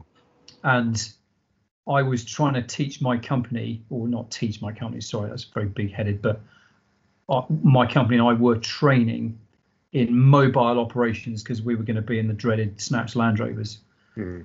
We had something like six um, short wheelbase closed top Land Rovers and we were doing it on a training area in Kent, which was purely, you know, country leafy lanes with hedgerows, right? Somewhere more unlike southern Iraq, Yeah. you literally couldn't find. You know what I mean? It was Yeah. great if you were training for South Armagh. You know, and, and, and me and me and, and the sergeant major and the two IC and, and, and the platoon blokes and the platoon commanders, you know, we had to have quite a lot of conversations about how we sort of tried to inject a bit more realism into it, which was challenging. Um, but we did do the training package, yeah. And actually, the OpTag package, the one where you're the shooting package down in Hythe and Lydd was good down in Kent, and the um, the final exercise at OpTag, which I think was in Stanta, isn't it? Yeah, where the OpTag team run you through. That was pretty good. Got got no problems with that. But yeah, you know, we finished the training feeling, I would say, a bit tired and a bit strained, which was a big contrast to my previous experience. Was was this was this the first uh, Iraq tour for the D and D's? Yes, it was. Yeah, Yeah. yeah. Um, so uh, a number of individuals had been, but it was a very small number. Yeah. And um, yeah, actually on day one, week one, when I briefed the company, you know, I, I said, right, guys, you know, hands up, hands up, who's been on operations, and about I don't know a third of the guys put their hands up. So right, you know, hands up, who's ever been under fire, and it's probably about three of us, you Yeah. know, um, four, four, so four, four or so, four or five, you know, myself, But, but a small, yeah, but, but a small amount. And yeah, very small amount. Yeah. Um, and uh, yeah, you know, our corporate knowledge of those sorts of operations was not high. Actually, wasn't high in the battalion. so how how would how did you find how did you find the uh, that the troops were because obviously troop infantry we, we we like to fight that's why we joined the army you know that's, Yeah. that's what we Yeah. did but how did you find did you did you see how did you see the blokes and how they how they were how they prepared mentally or Yeah. because Again, it's good just question. going back yeah Yeah, no, very good question, Dave. I mean, I think, to be honest, I think the blokes played up pretty well. Um, so what the things I everyone was looking forward to it. Mhm. Yeah, you know, you, you, I'm expect you probably remember from your own organisation in every, in every, battalion, every company, you've got that hardcore avenue of nutters who are always giving you dramas. You know, I had, a, I had one bloke I won't say his name. You know, he's God, he's just AWOL the whole time. He'd always come back again, but he's, he's sort of shagging. You know, a couple of Fijian lads always in bother. You know what I mean? And then as soon as the as soon as the tour prep started, and I was able to say we were able to brief the guys, say, right, look, guys, if you mess up, you're not going. yeah Do you know what I mean? And that had, you know, uh, we I don't remember having a single discipline problem from the time we started pre-deployment training till after we got back. Literally, no, no, certainly nothing serious. Um, so I think the blokes played up pretty well. Um, I like I, I like to think I gave you know I gave them a bit of sort of direction on how we were going to play it Hmm. um, because although yeah you know as, as a battalion and as a brigade i think our mission was quite difficult to you know it's quite difficult to sort of put the meat on the bones it was a bit broad Mhm. um, but i'd been out on a recce with the battalion staff and the other ocs and i knew where we were going yeah I knew roughly what the threat was going to be, and I knew and I knew the issues we were going to have. So I get, I, I I'm, a, I'm a great believer, right, as Margaret Thatcher said, always make your point in threes, right? so, so I, I, we had three kind of themes that I, I, I really tried to hammer into the blokes, and the first was um, was was basically about avoiding the key threat, Mhm. and the key threat to us was the roadside bomb yeah um, and it was a very specific type of roadside bomb. It was a, a what's called a, an EFP, electrically, sorry, explosively formed projectile, which is just a very nasty slug of metal formed by the way that the explosives are packed, um, initiated by a passive infrared laser, uh, sorry, a passive infrared beam that the, that the vehicle would break the beam, initiate the firing circuit, and the EFP would hit.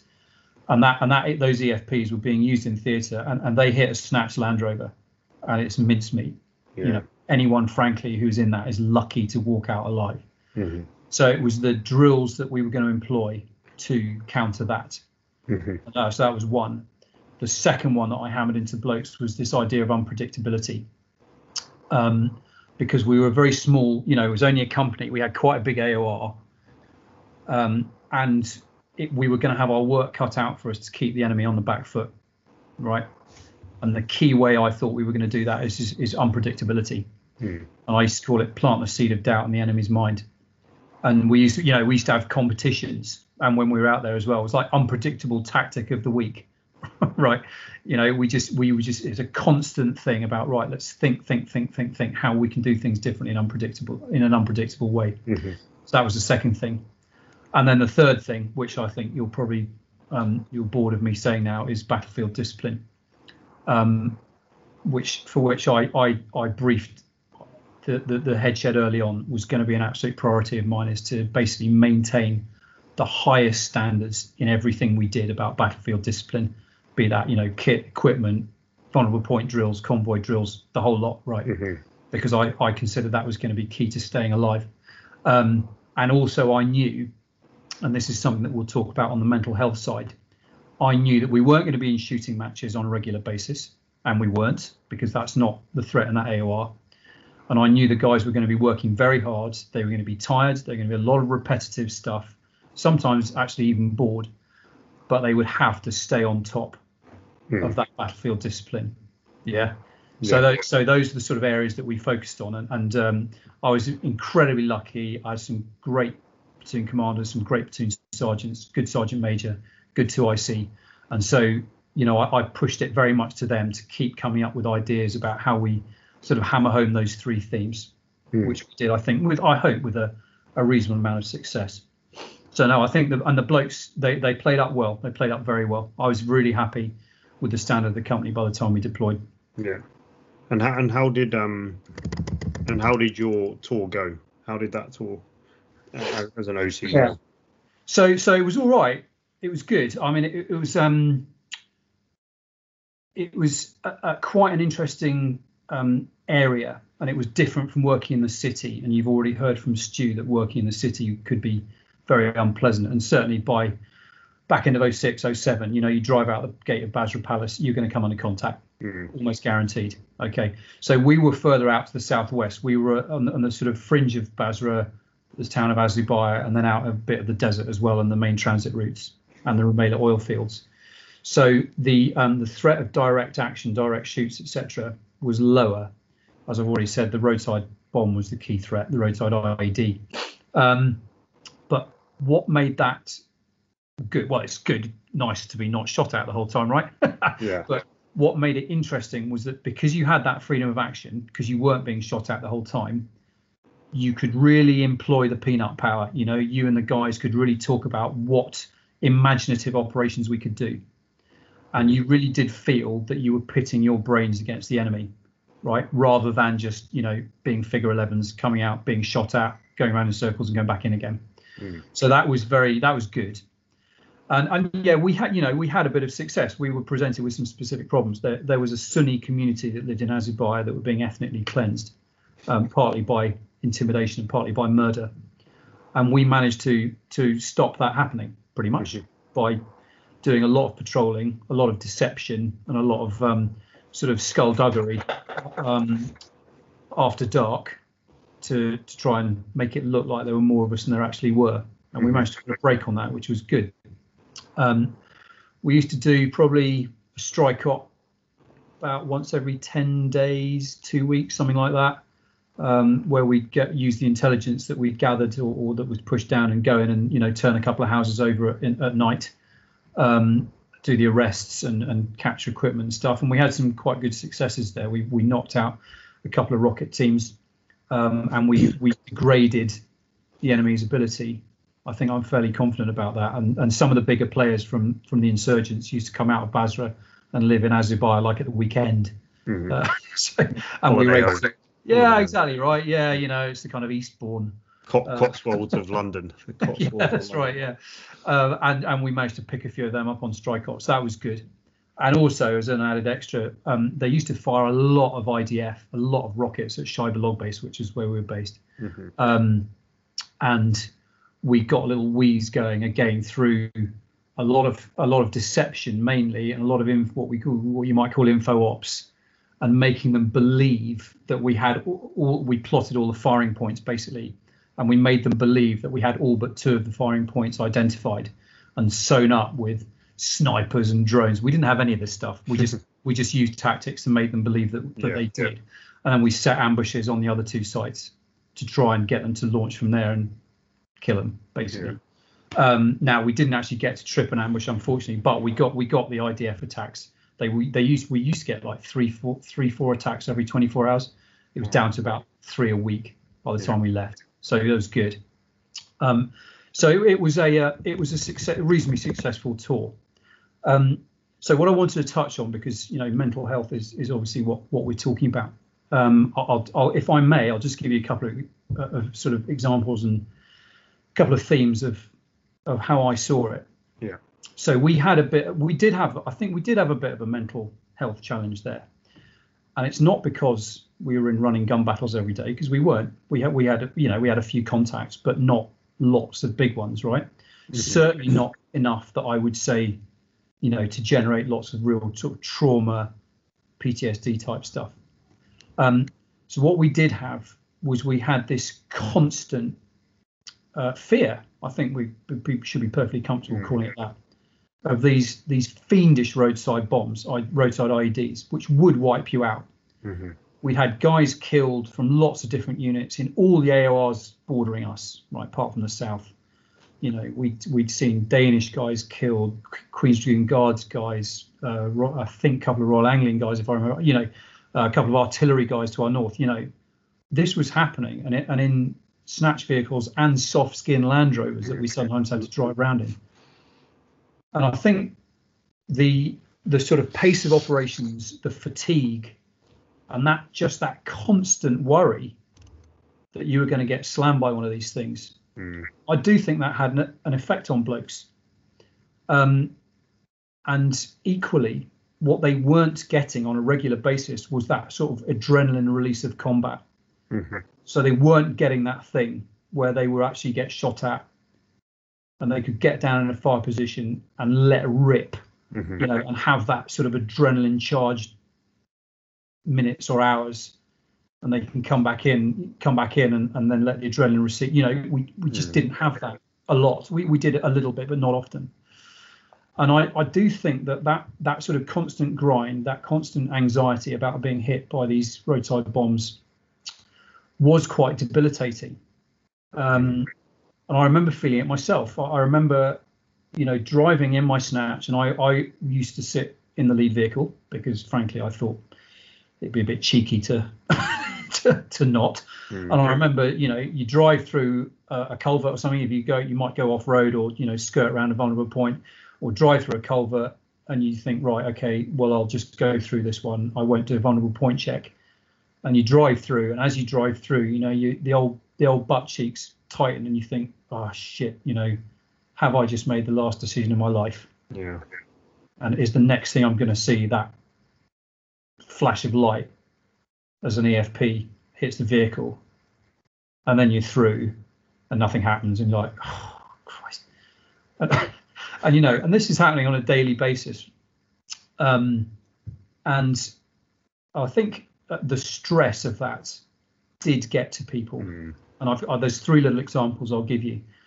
We we had three guys who had some quite severe mental mental illness. Uh, my fleet corporal, unfortunately, he was a good bloke. Um, he had a bit of a nervous breakdown, as you said earlier. Interestingly, partly linked to what was going on at home. Sadly, he was medevac from theatre, and that happened while I was away on R and R, and I was quite angry about that because I'd actually rather have kept him on in theatre. Mhm. Um, the RMO was not particularly, in my view, was not particularly effective individual, um, and he'd been backloaded. A couple of months later, or sorry, a, couple, a few weeks later, I had a, a Lance Jack who was the head of my signals deck. Poor guy, he was really junior for that job. It was a massive account, loads of radios, loads of ECM. You know, it was a big account to run, a lot of responsibility. And he was out every day with me and my rover group, so he would feel all these pressures, same as everyone else. Okay, so he mislaid a bit of ECM kit, which, as you, I'm sure you know, is a big deal Mm. right? And, and it was a pure, we hadn't lost it. It was a pure paperwork exercise, like it always is, but we had to declare it lost. Um, temporarily. And of course, I had to give him a bollocking because, you know, I hope I didn't do it too harshly. But to cut a long story short, he made he made quite a serious attempt at self harm, Yeah. tried to cut his wrists. But fortunately, some of his mates were there and they got him. You know, he, he was taken to the to the to the med centre in in back in uh, Shaibah and was patched up. And uh, what we did was we actually I had to rope the CO in because the the doc was going to backload him back to UK, and I said no no, let's not send him back to UK. Actually, his wrists were okay; they they they, they healed up pretty quickly.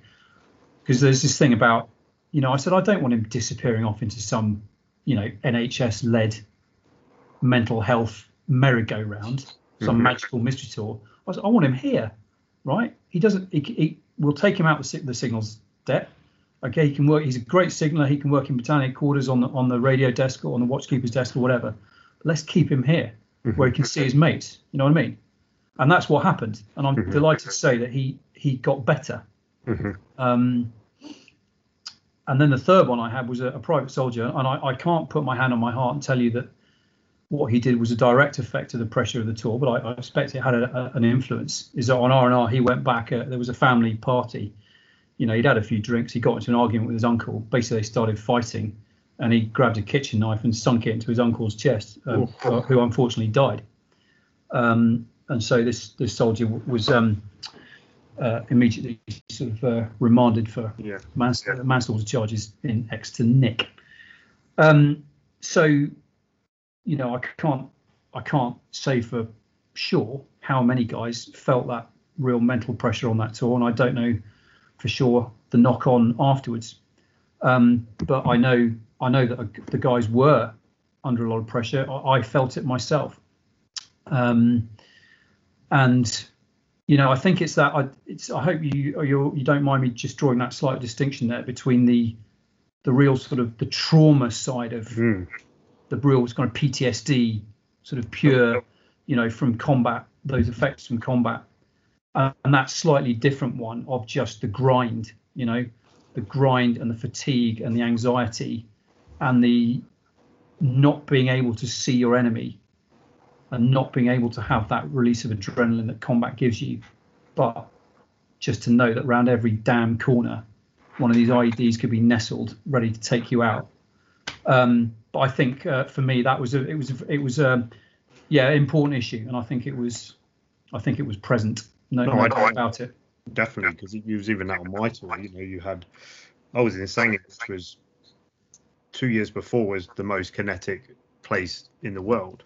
But Yeah. for my tour, e- even though it was still, you know, there was firefights, it was mainly IEDs. IED threat was, Yeah, you know, we weren't going anywhere without a Vallon, and it was, yeah, you know, unfortunately, my, you know, we had a we had a few that were triggered throughout the throughout the tour, and yeah, it's just I, I did the Vallon job.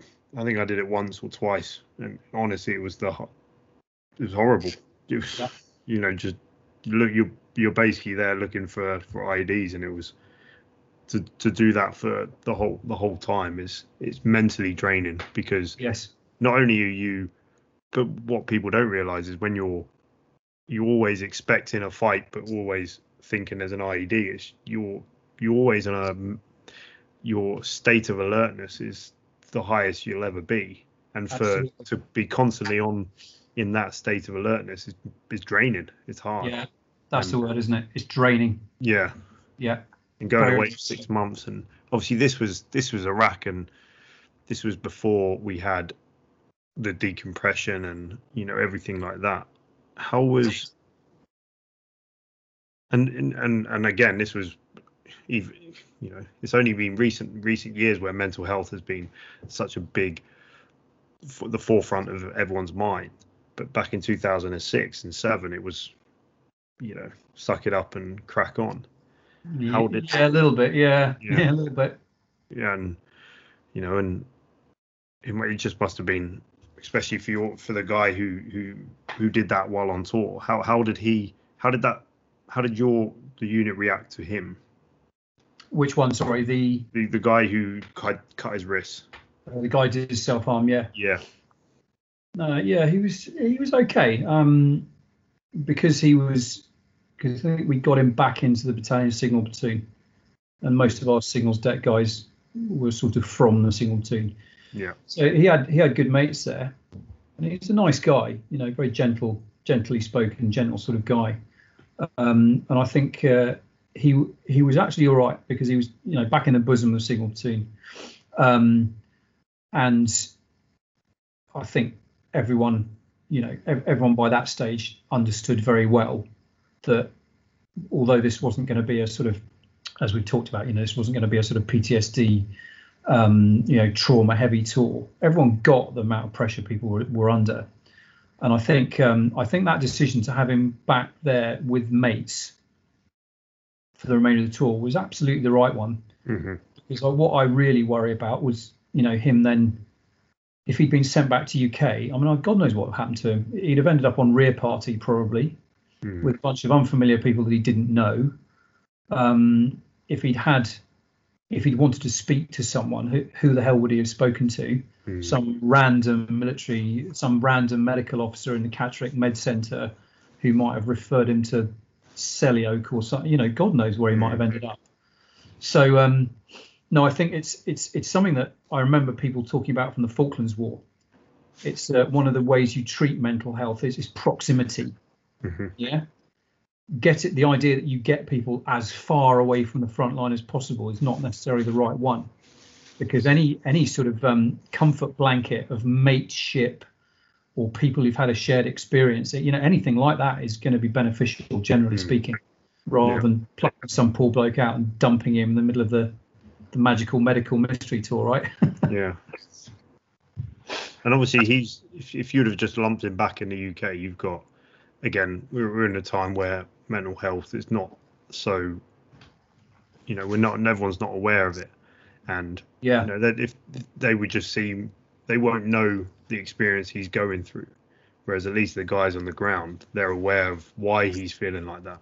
Whereas people who are maybe on rear party, they don't they don't see why he's felt like that, and they may, I guess, use that as a how blokes do is Yeah, no, exactly. I think that, that's an excellent that's an excellent point. Um, if he'd been dumped back at home on the rear party, might be some stigma attached to it.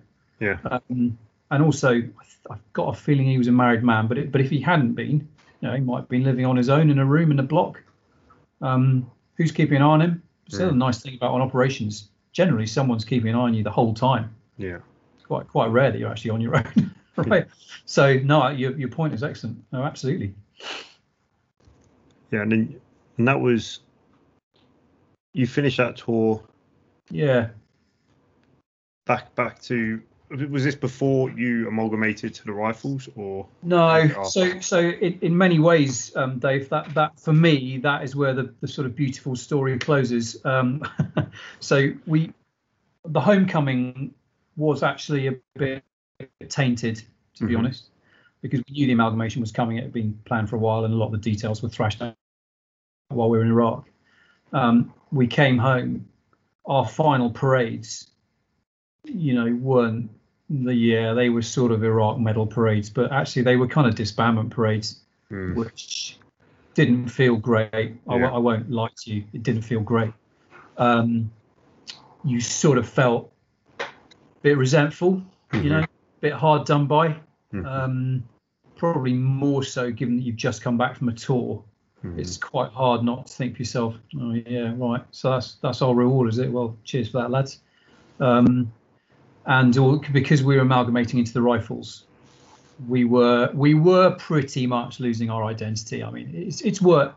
The organisation is very successful, but there's no getting around it. We did lose a lot of our identity Hmm, through that process.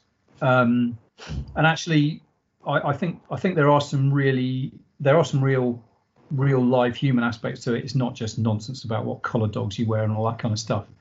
Um, I think I, I personally felt that loss of the family regiment quite quite hard, and a few incidents that happened afterwards actually highlighted it to me. Um, we because we became the rifles. We, we came home as D and D's. We had our final parades. We did our all our sort of post tour admin, which was good because although we didn't have decompression inside, the battalion was together for about 2 Mhm. three weeks in Catterick. Then we went on Christmas leave, which was probably about right actually, and then we came back in February and amalgamated then.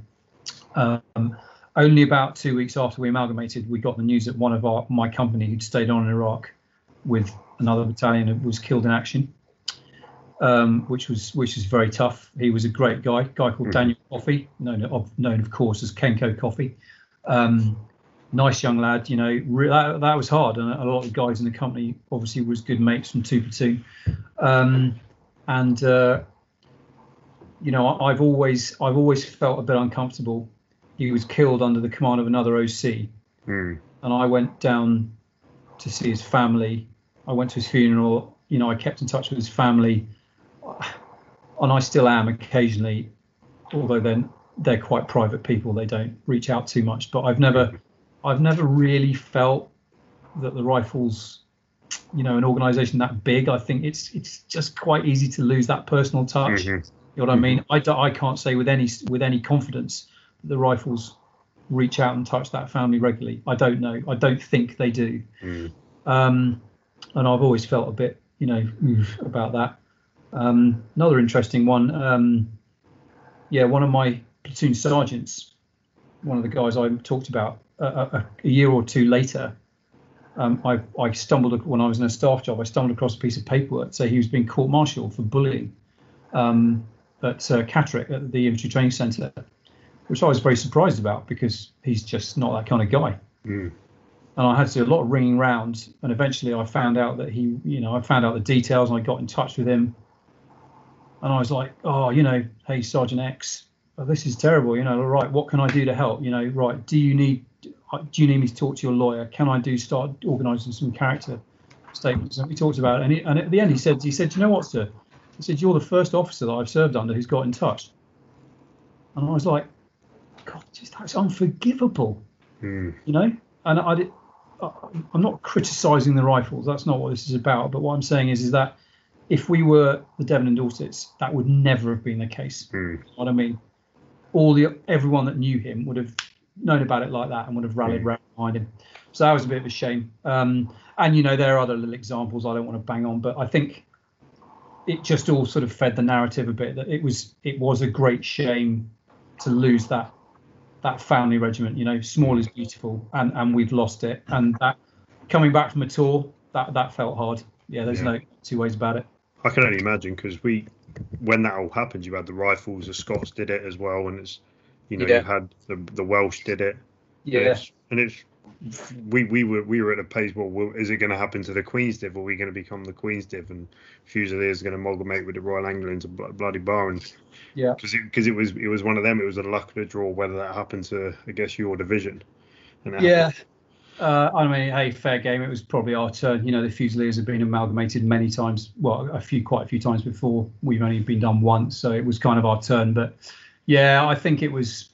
It, it, you know, the reasons are understandable, and, and actually, the, the Rifles is a very successful organisation. Don't begrudge it that at all. But I'd be lying if I said that I didn't feel the loss of the Devon and Dorsets Yeah. very profoundly. I mean, you Um, were 16 years serving with them. Yeah, You- you exactly. and I guess it changes with the, the newer people coming in, and Yeah, so you had like the green jackets are just as, you know, his historic as you know they're losing the green jackets for for the people again with that. Um, but also Yeah. it was like light light div and Yeah, indeed, and I'm sure each you know each unit had its own sort of uh, you know its own sort of headaches and its own sort of um, jealousies and sorrows about amalgamating. Um, I, yeah, I can't speak for all of them. I just uh, yeah, it was uh, it was it was a sad time, and the fact that we'd come back off tour made it Mm. even sadder because, as I've hinted at, there were a few sort of hangover issues, and you know blokes, KIA, injured guys, guys in prison mm, you know that it it was just it was it was unfortunate timing one would have liked to have all those eh, you would like that warm feeling to have you would know all those areas were covered off nicely by that nice little tight regimental family which now it's been kind of bust open and absorbed into a larger organization. You just you haven't got the confidence that it does but hey ho. Yeah. That is that is change and i'm afraid that will always be a constant so you know. Yeah. Yeah and, and was that you, you didn't stay you stayed in what for another four years Yeah, I stayed for another four years. Again, again, Dave. If I'm being honest, I think I kind of mentally left the army the day I left the D and D's. Yeah. It sounds a bit sappy and sentimental, but if I'm being honest, that is the truth. Mhm. Um, I stuck it for another four years because I frankly couldn't think couldn't think of much else to do. Mhm. Uh, and I just got I got married. At that. I finally I finally gave in and got married after being company commander. Um, and uh, yeah, did a couple of years in the personnel centre in Glasgow, which was crap. And then did two years in, in the headquarters in land forces, was actually quite interesting. But by that time, I was 40, had a couple of kids. You know, wasn't going to be a a senior officer very quickly. So I I made the decision to leave, which um, no, I don't regret at all. You know, I, I left on a high. I did leave on a high Yeah. um, while I was still enjoying it. Um, no point sticking around and getting You- getting all old and bitter. you left as a major. Left major, yeah. I, I would have probably made lieutenant colonel at some point, and perhaps even full colonel if I was very lucky. But um, I probably wasn't going to command. Certainly not a regular unit. Mhm. You know, uh, it's very competitive, and I probably wasn't going to make the cut. Yeah. And frankly, if you're not going to do that next level of command as an officer, um, a lot of guys turn around and go, "Well, hey, it's been it's been grand, but I'm off." yeah, yeah, because it's, it's interesting seeing it from from a normal entry perspective because you kind of when you get to that you your career's kind of mapped out for you, aren't you? You, can kind of, I guess, see if you're gonna become a you know lieutenant colonel or an OC or a command you know commanding officer, kind of. Um, Definitely, yeah. Whereas you know, yeah, definitely. it, it- it's similar to, I guess, the RSM. You know, you can kind of see who's going to become the RSM. You can, I guess, it's a biggest You've got a bigger pot of um to be the CO. Um, Indeed, no, very much so. And again, it's something about the army, and it's one. I think it's one of the extraordinary um, uh, comparisons between army life and civilian life. Is this kind of career model hmm, bonkers, right? yeah, I know in the army it, it kind of works for us, but blimey, you know, you try and explain it to a civvy, they're like, "Whoa, what the hell is that about?" Um, really, really interesting. So no, but in a way, in a way, I, th- I, I like it. You know, it was good. Yeah. You knew where you stood. No one ever turned around to me and said, "Oh, please, Matt, don't go. You know, you might be a, full colonel one day." Uh, Yeah. and of course, we were the army was being cut again at Okay. that point. About twenty-five thousand blokes were about to be made redundant. So I thought, well, let's get out ahead of that. So no, it's good timing. Good how, timing. how did you find? regrets. How did you find? Because you'd been in now twenty years. Yeah, Um, how did you find that pro? Because a lot of the guys, you know, I struggled when I left. Yeah, I, I don't know. I only did five years. I didn't do a lot, but you know, yeah, I struggled, and it, it's it's probably I struggled because transferable skills from the infantry as a as a lance jack is Yeah. a lot less than a 20 year you know major in, in the infantry. But how did you how did you find the process of becoming a civilian from the 20 years of being in the army?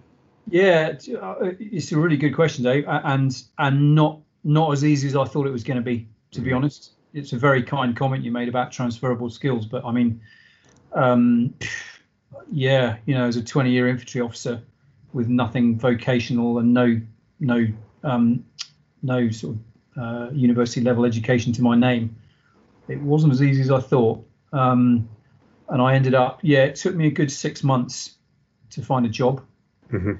Which was quite lucky because I had about six months stored up of, you know, terminal leave and resettlement and all that cash. Um, the resettlement process I thought was okay. Um, uh, what I rapidly realised, as I expect we all do, is that actually what you know has got zero importance. It's who you know, Mhm. and so the ability to reach out to some kind of network is very useful. Um, and actually, I did that was quite encouraging. It wasn't just it's not just a kind of old boys club type thing. I reached out through a couple of army networks, which were very good. Um, all, all ranks type networks. I think the list was one. Uh, there is an officers association uh, uh, in Scotland. I reached out through, and they, they were quite helpful actually. Um, we went to live in Scotland, which was quite tricky because it sort of affected decisions a little bit. But yeah, took me about six months to find a job, and the pay was rubbish, and I had to weekly commute up to Aberdeen.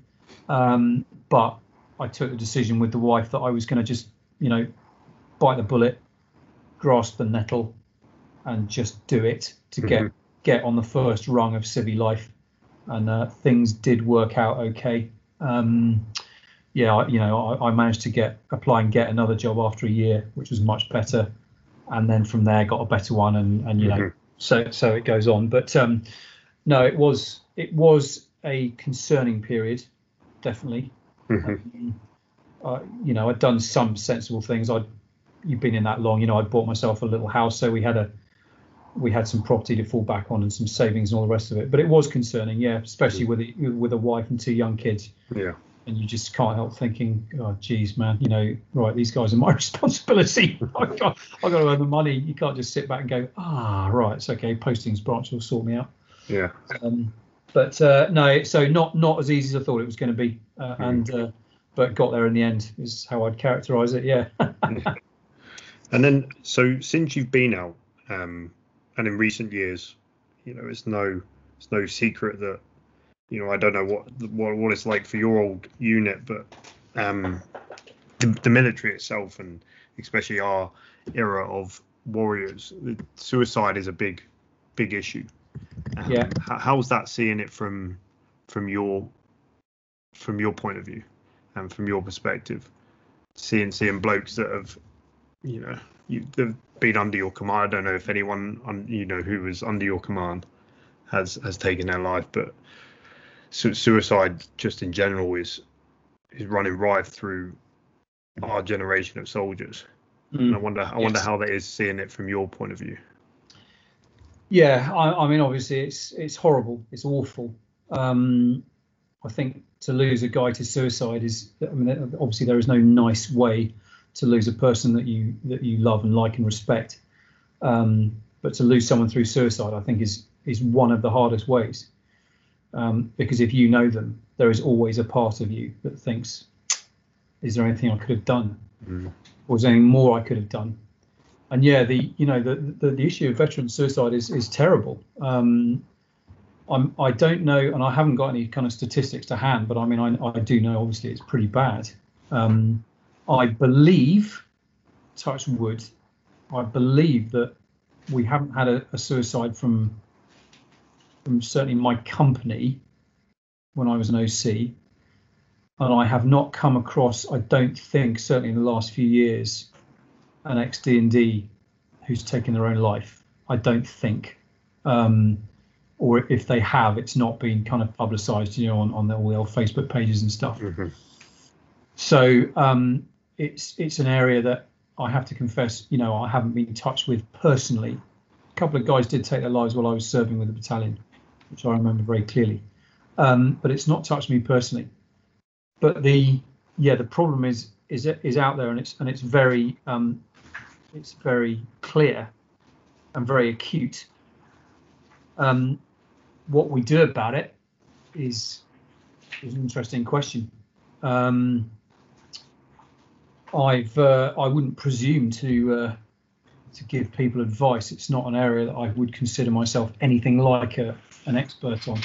Mm-hmm. Um, it sounds a bit uh, it sounds a bit sort of trite, but if I think put it this way, if, if I was if I was feeling bad, um, there's probably two things that that I would do, knowing what I do now, possibly three you know, at the lowest level, I would definitely get on.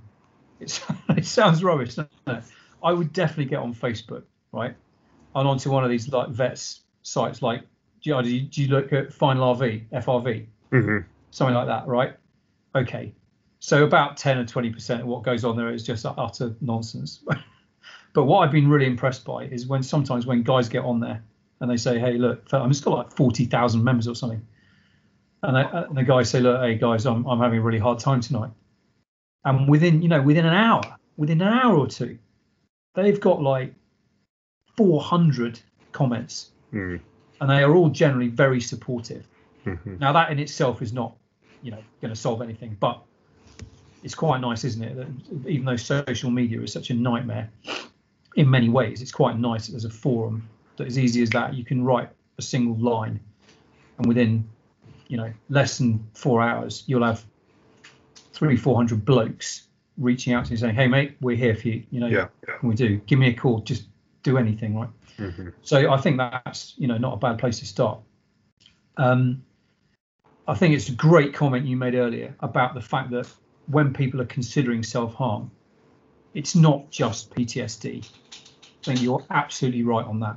It's not poor old vets sat there like on the films with a you know a 45 pressed their head. Mm. Yeah. I, in my humble experience, I absolutely agree with you.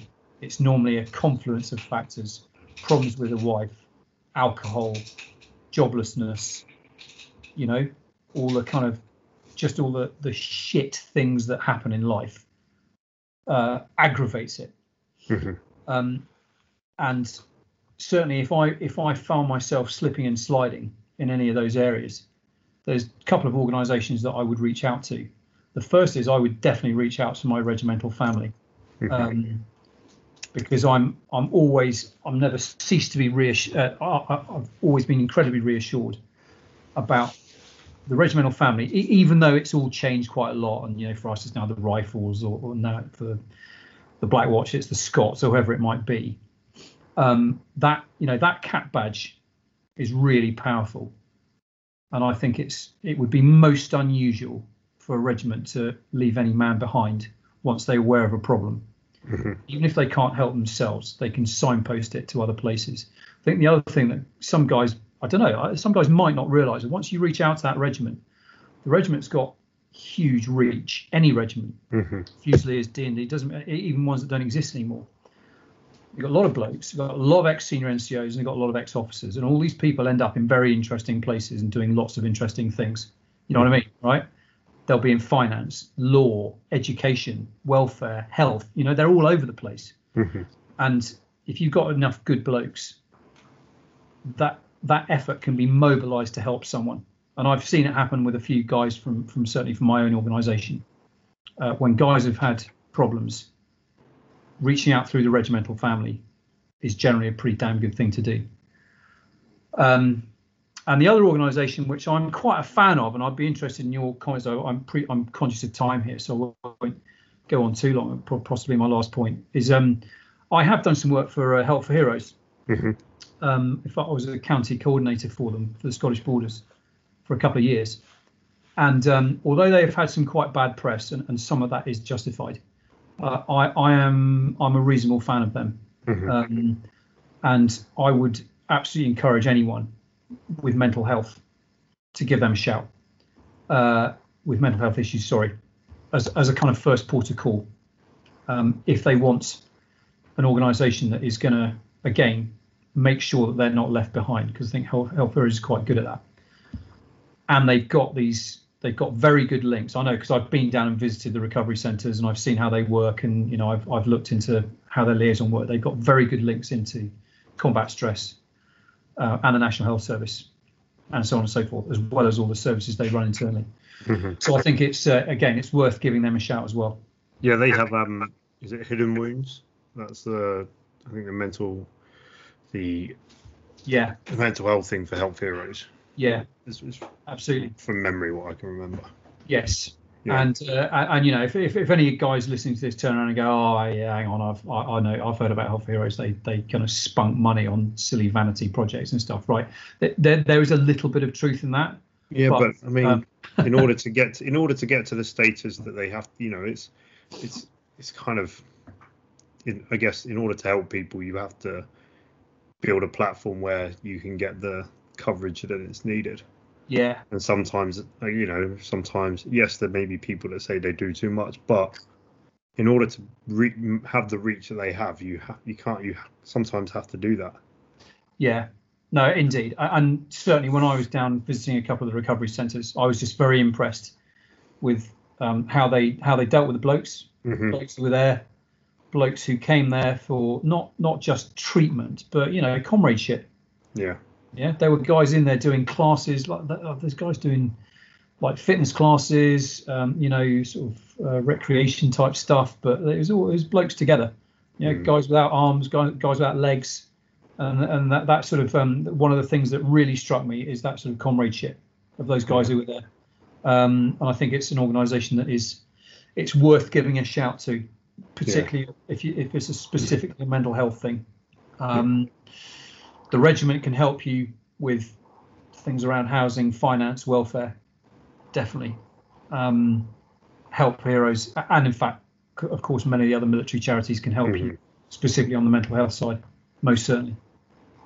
Yeah. Um, well, Matt, it's been amazing talking to you, and I appreciate you coming on and spending time. Um, is there anything else you want to say? Um, I, I'm- don't think so, Dave. No, I, I've probably I've probably banged on uh, way too way too much. I suppose my my closing comment would be uh, I'll never forget the best RSM that I knew was a guy called Kev Fitzgerald, who was proper old school. Um, he handed over his RSM after Bosnia, so like 95, 96. Um, sadly, he died last year of cancer. Really tragic. He was a great guy. But I remember when he said farewell as RSM, the whole battalion was on parade, and he he was not a man of many words, but he just said said right men said a few other things. Said right. He said the the saddest time in my career. Said the worst times I've had in the army is when I've heard about blokes who've taken their own lives. He said it's it's the worst thing that's happened to me. Hmm. And you know even this this and this guy was tough as nails. He could make Chuck Norris cry. and he said, "Men," he said, "you got any issues?" He said, "Reach out and talk to someone. Do something about it." Hmm. And I thought that was quite interesting. You know, from an RSM who was who was hard as nails, and that was his sort of farewell remark to battalion. So yeah, that would be very much my sentiment to anyone out there who's who's feeling feeling it a bit. Just fucking reach out to someone. Reach out. Yeah, any of those channels. All right. Well. Thanks very much, Dave. All right, It's thanks very much. I'm sorry I've probably gone on a bit too long, but uh, it's an absolute pleasure to talk to you. Yeah, I appreciate it. Thank you. And the best best to you and all your listeners, and a happy new year. Cheers. You to, to yourself. Cheers. Dave. Thanks. Bye. Bye. And there we go. There was the first one for 2021. Again, um, sorry about the technical issues with it, but it is what it is. I'll try and get better as I do more of these online ones, uh, but nothing beats doing it in person. But yeah, I really appreciate really appreciate Matt coming on and sharing his story. Um, you know, and, and, as always, you can follow us on Instagram and Facebook. If you need to get in touch with me, email me at the reorg podcast at gmail.com. Until next time, lay low, move fast, stay safe, and I'll see you then.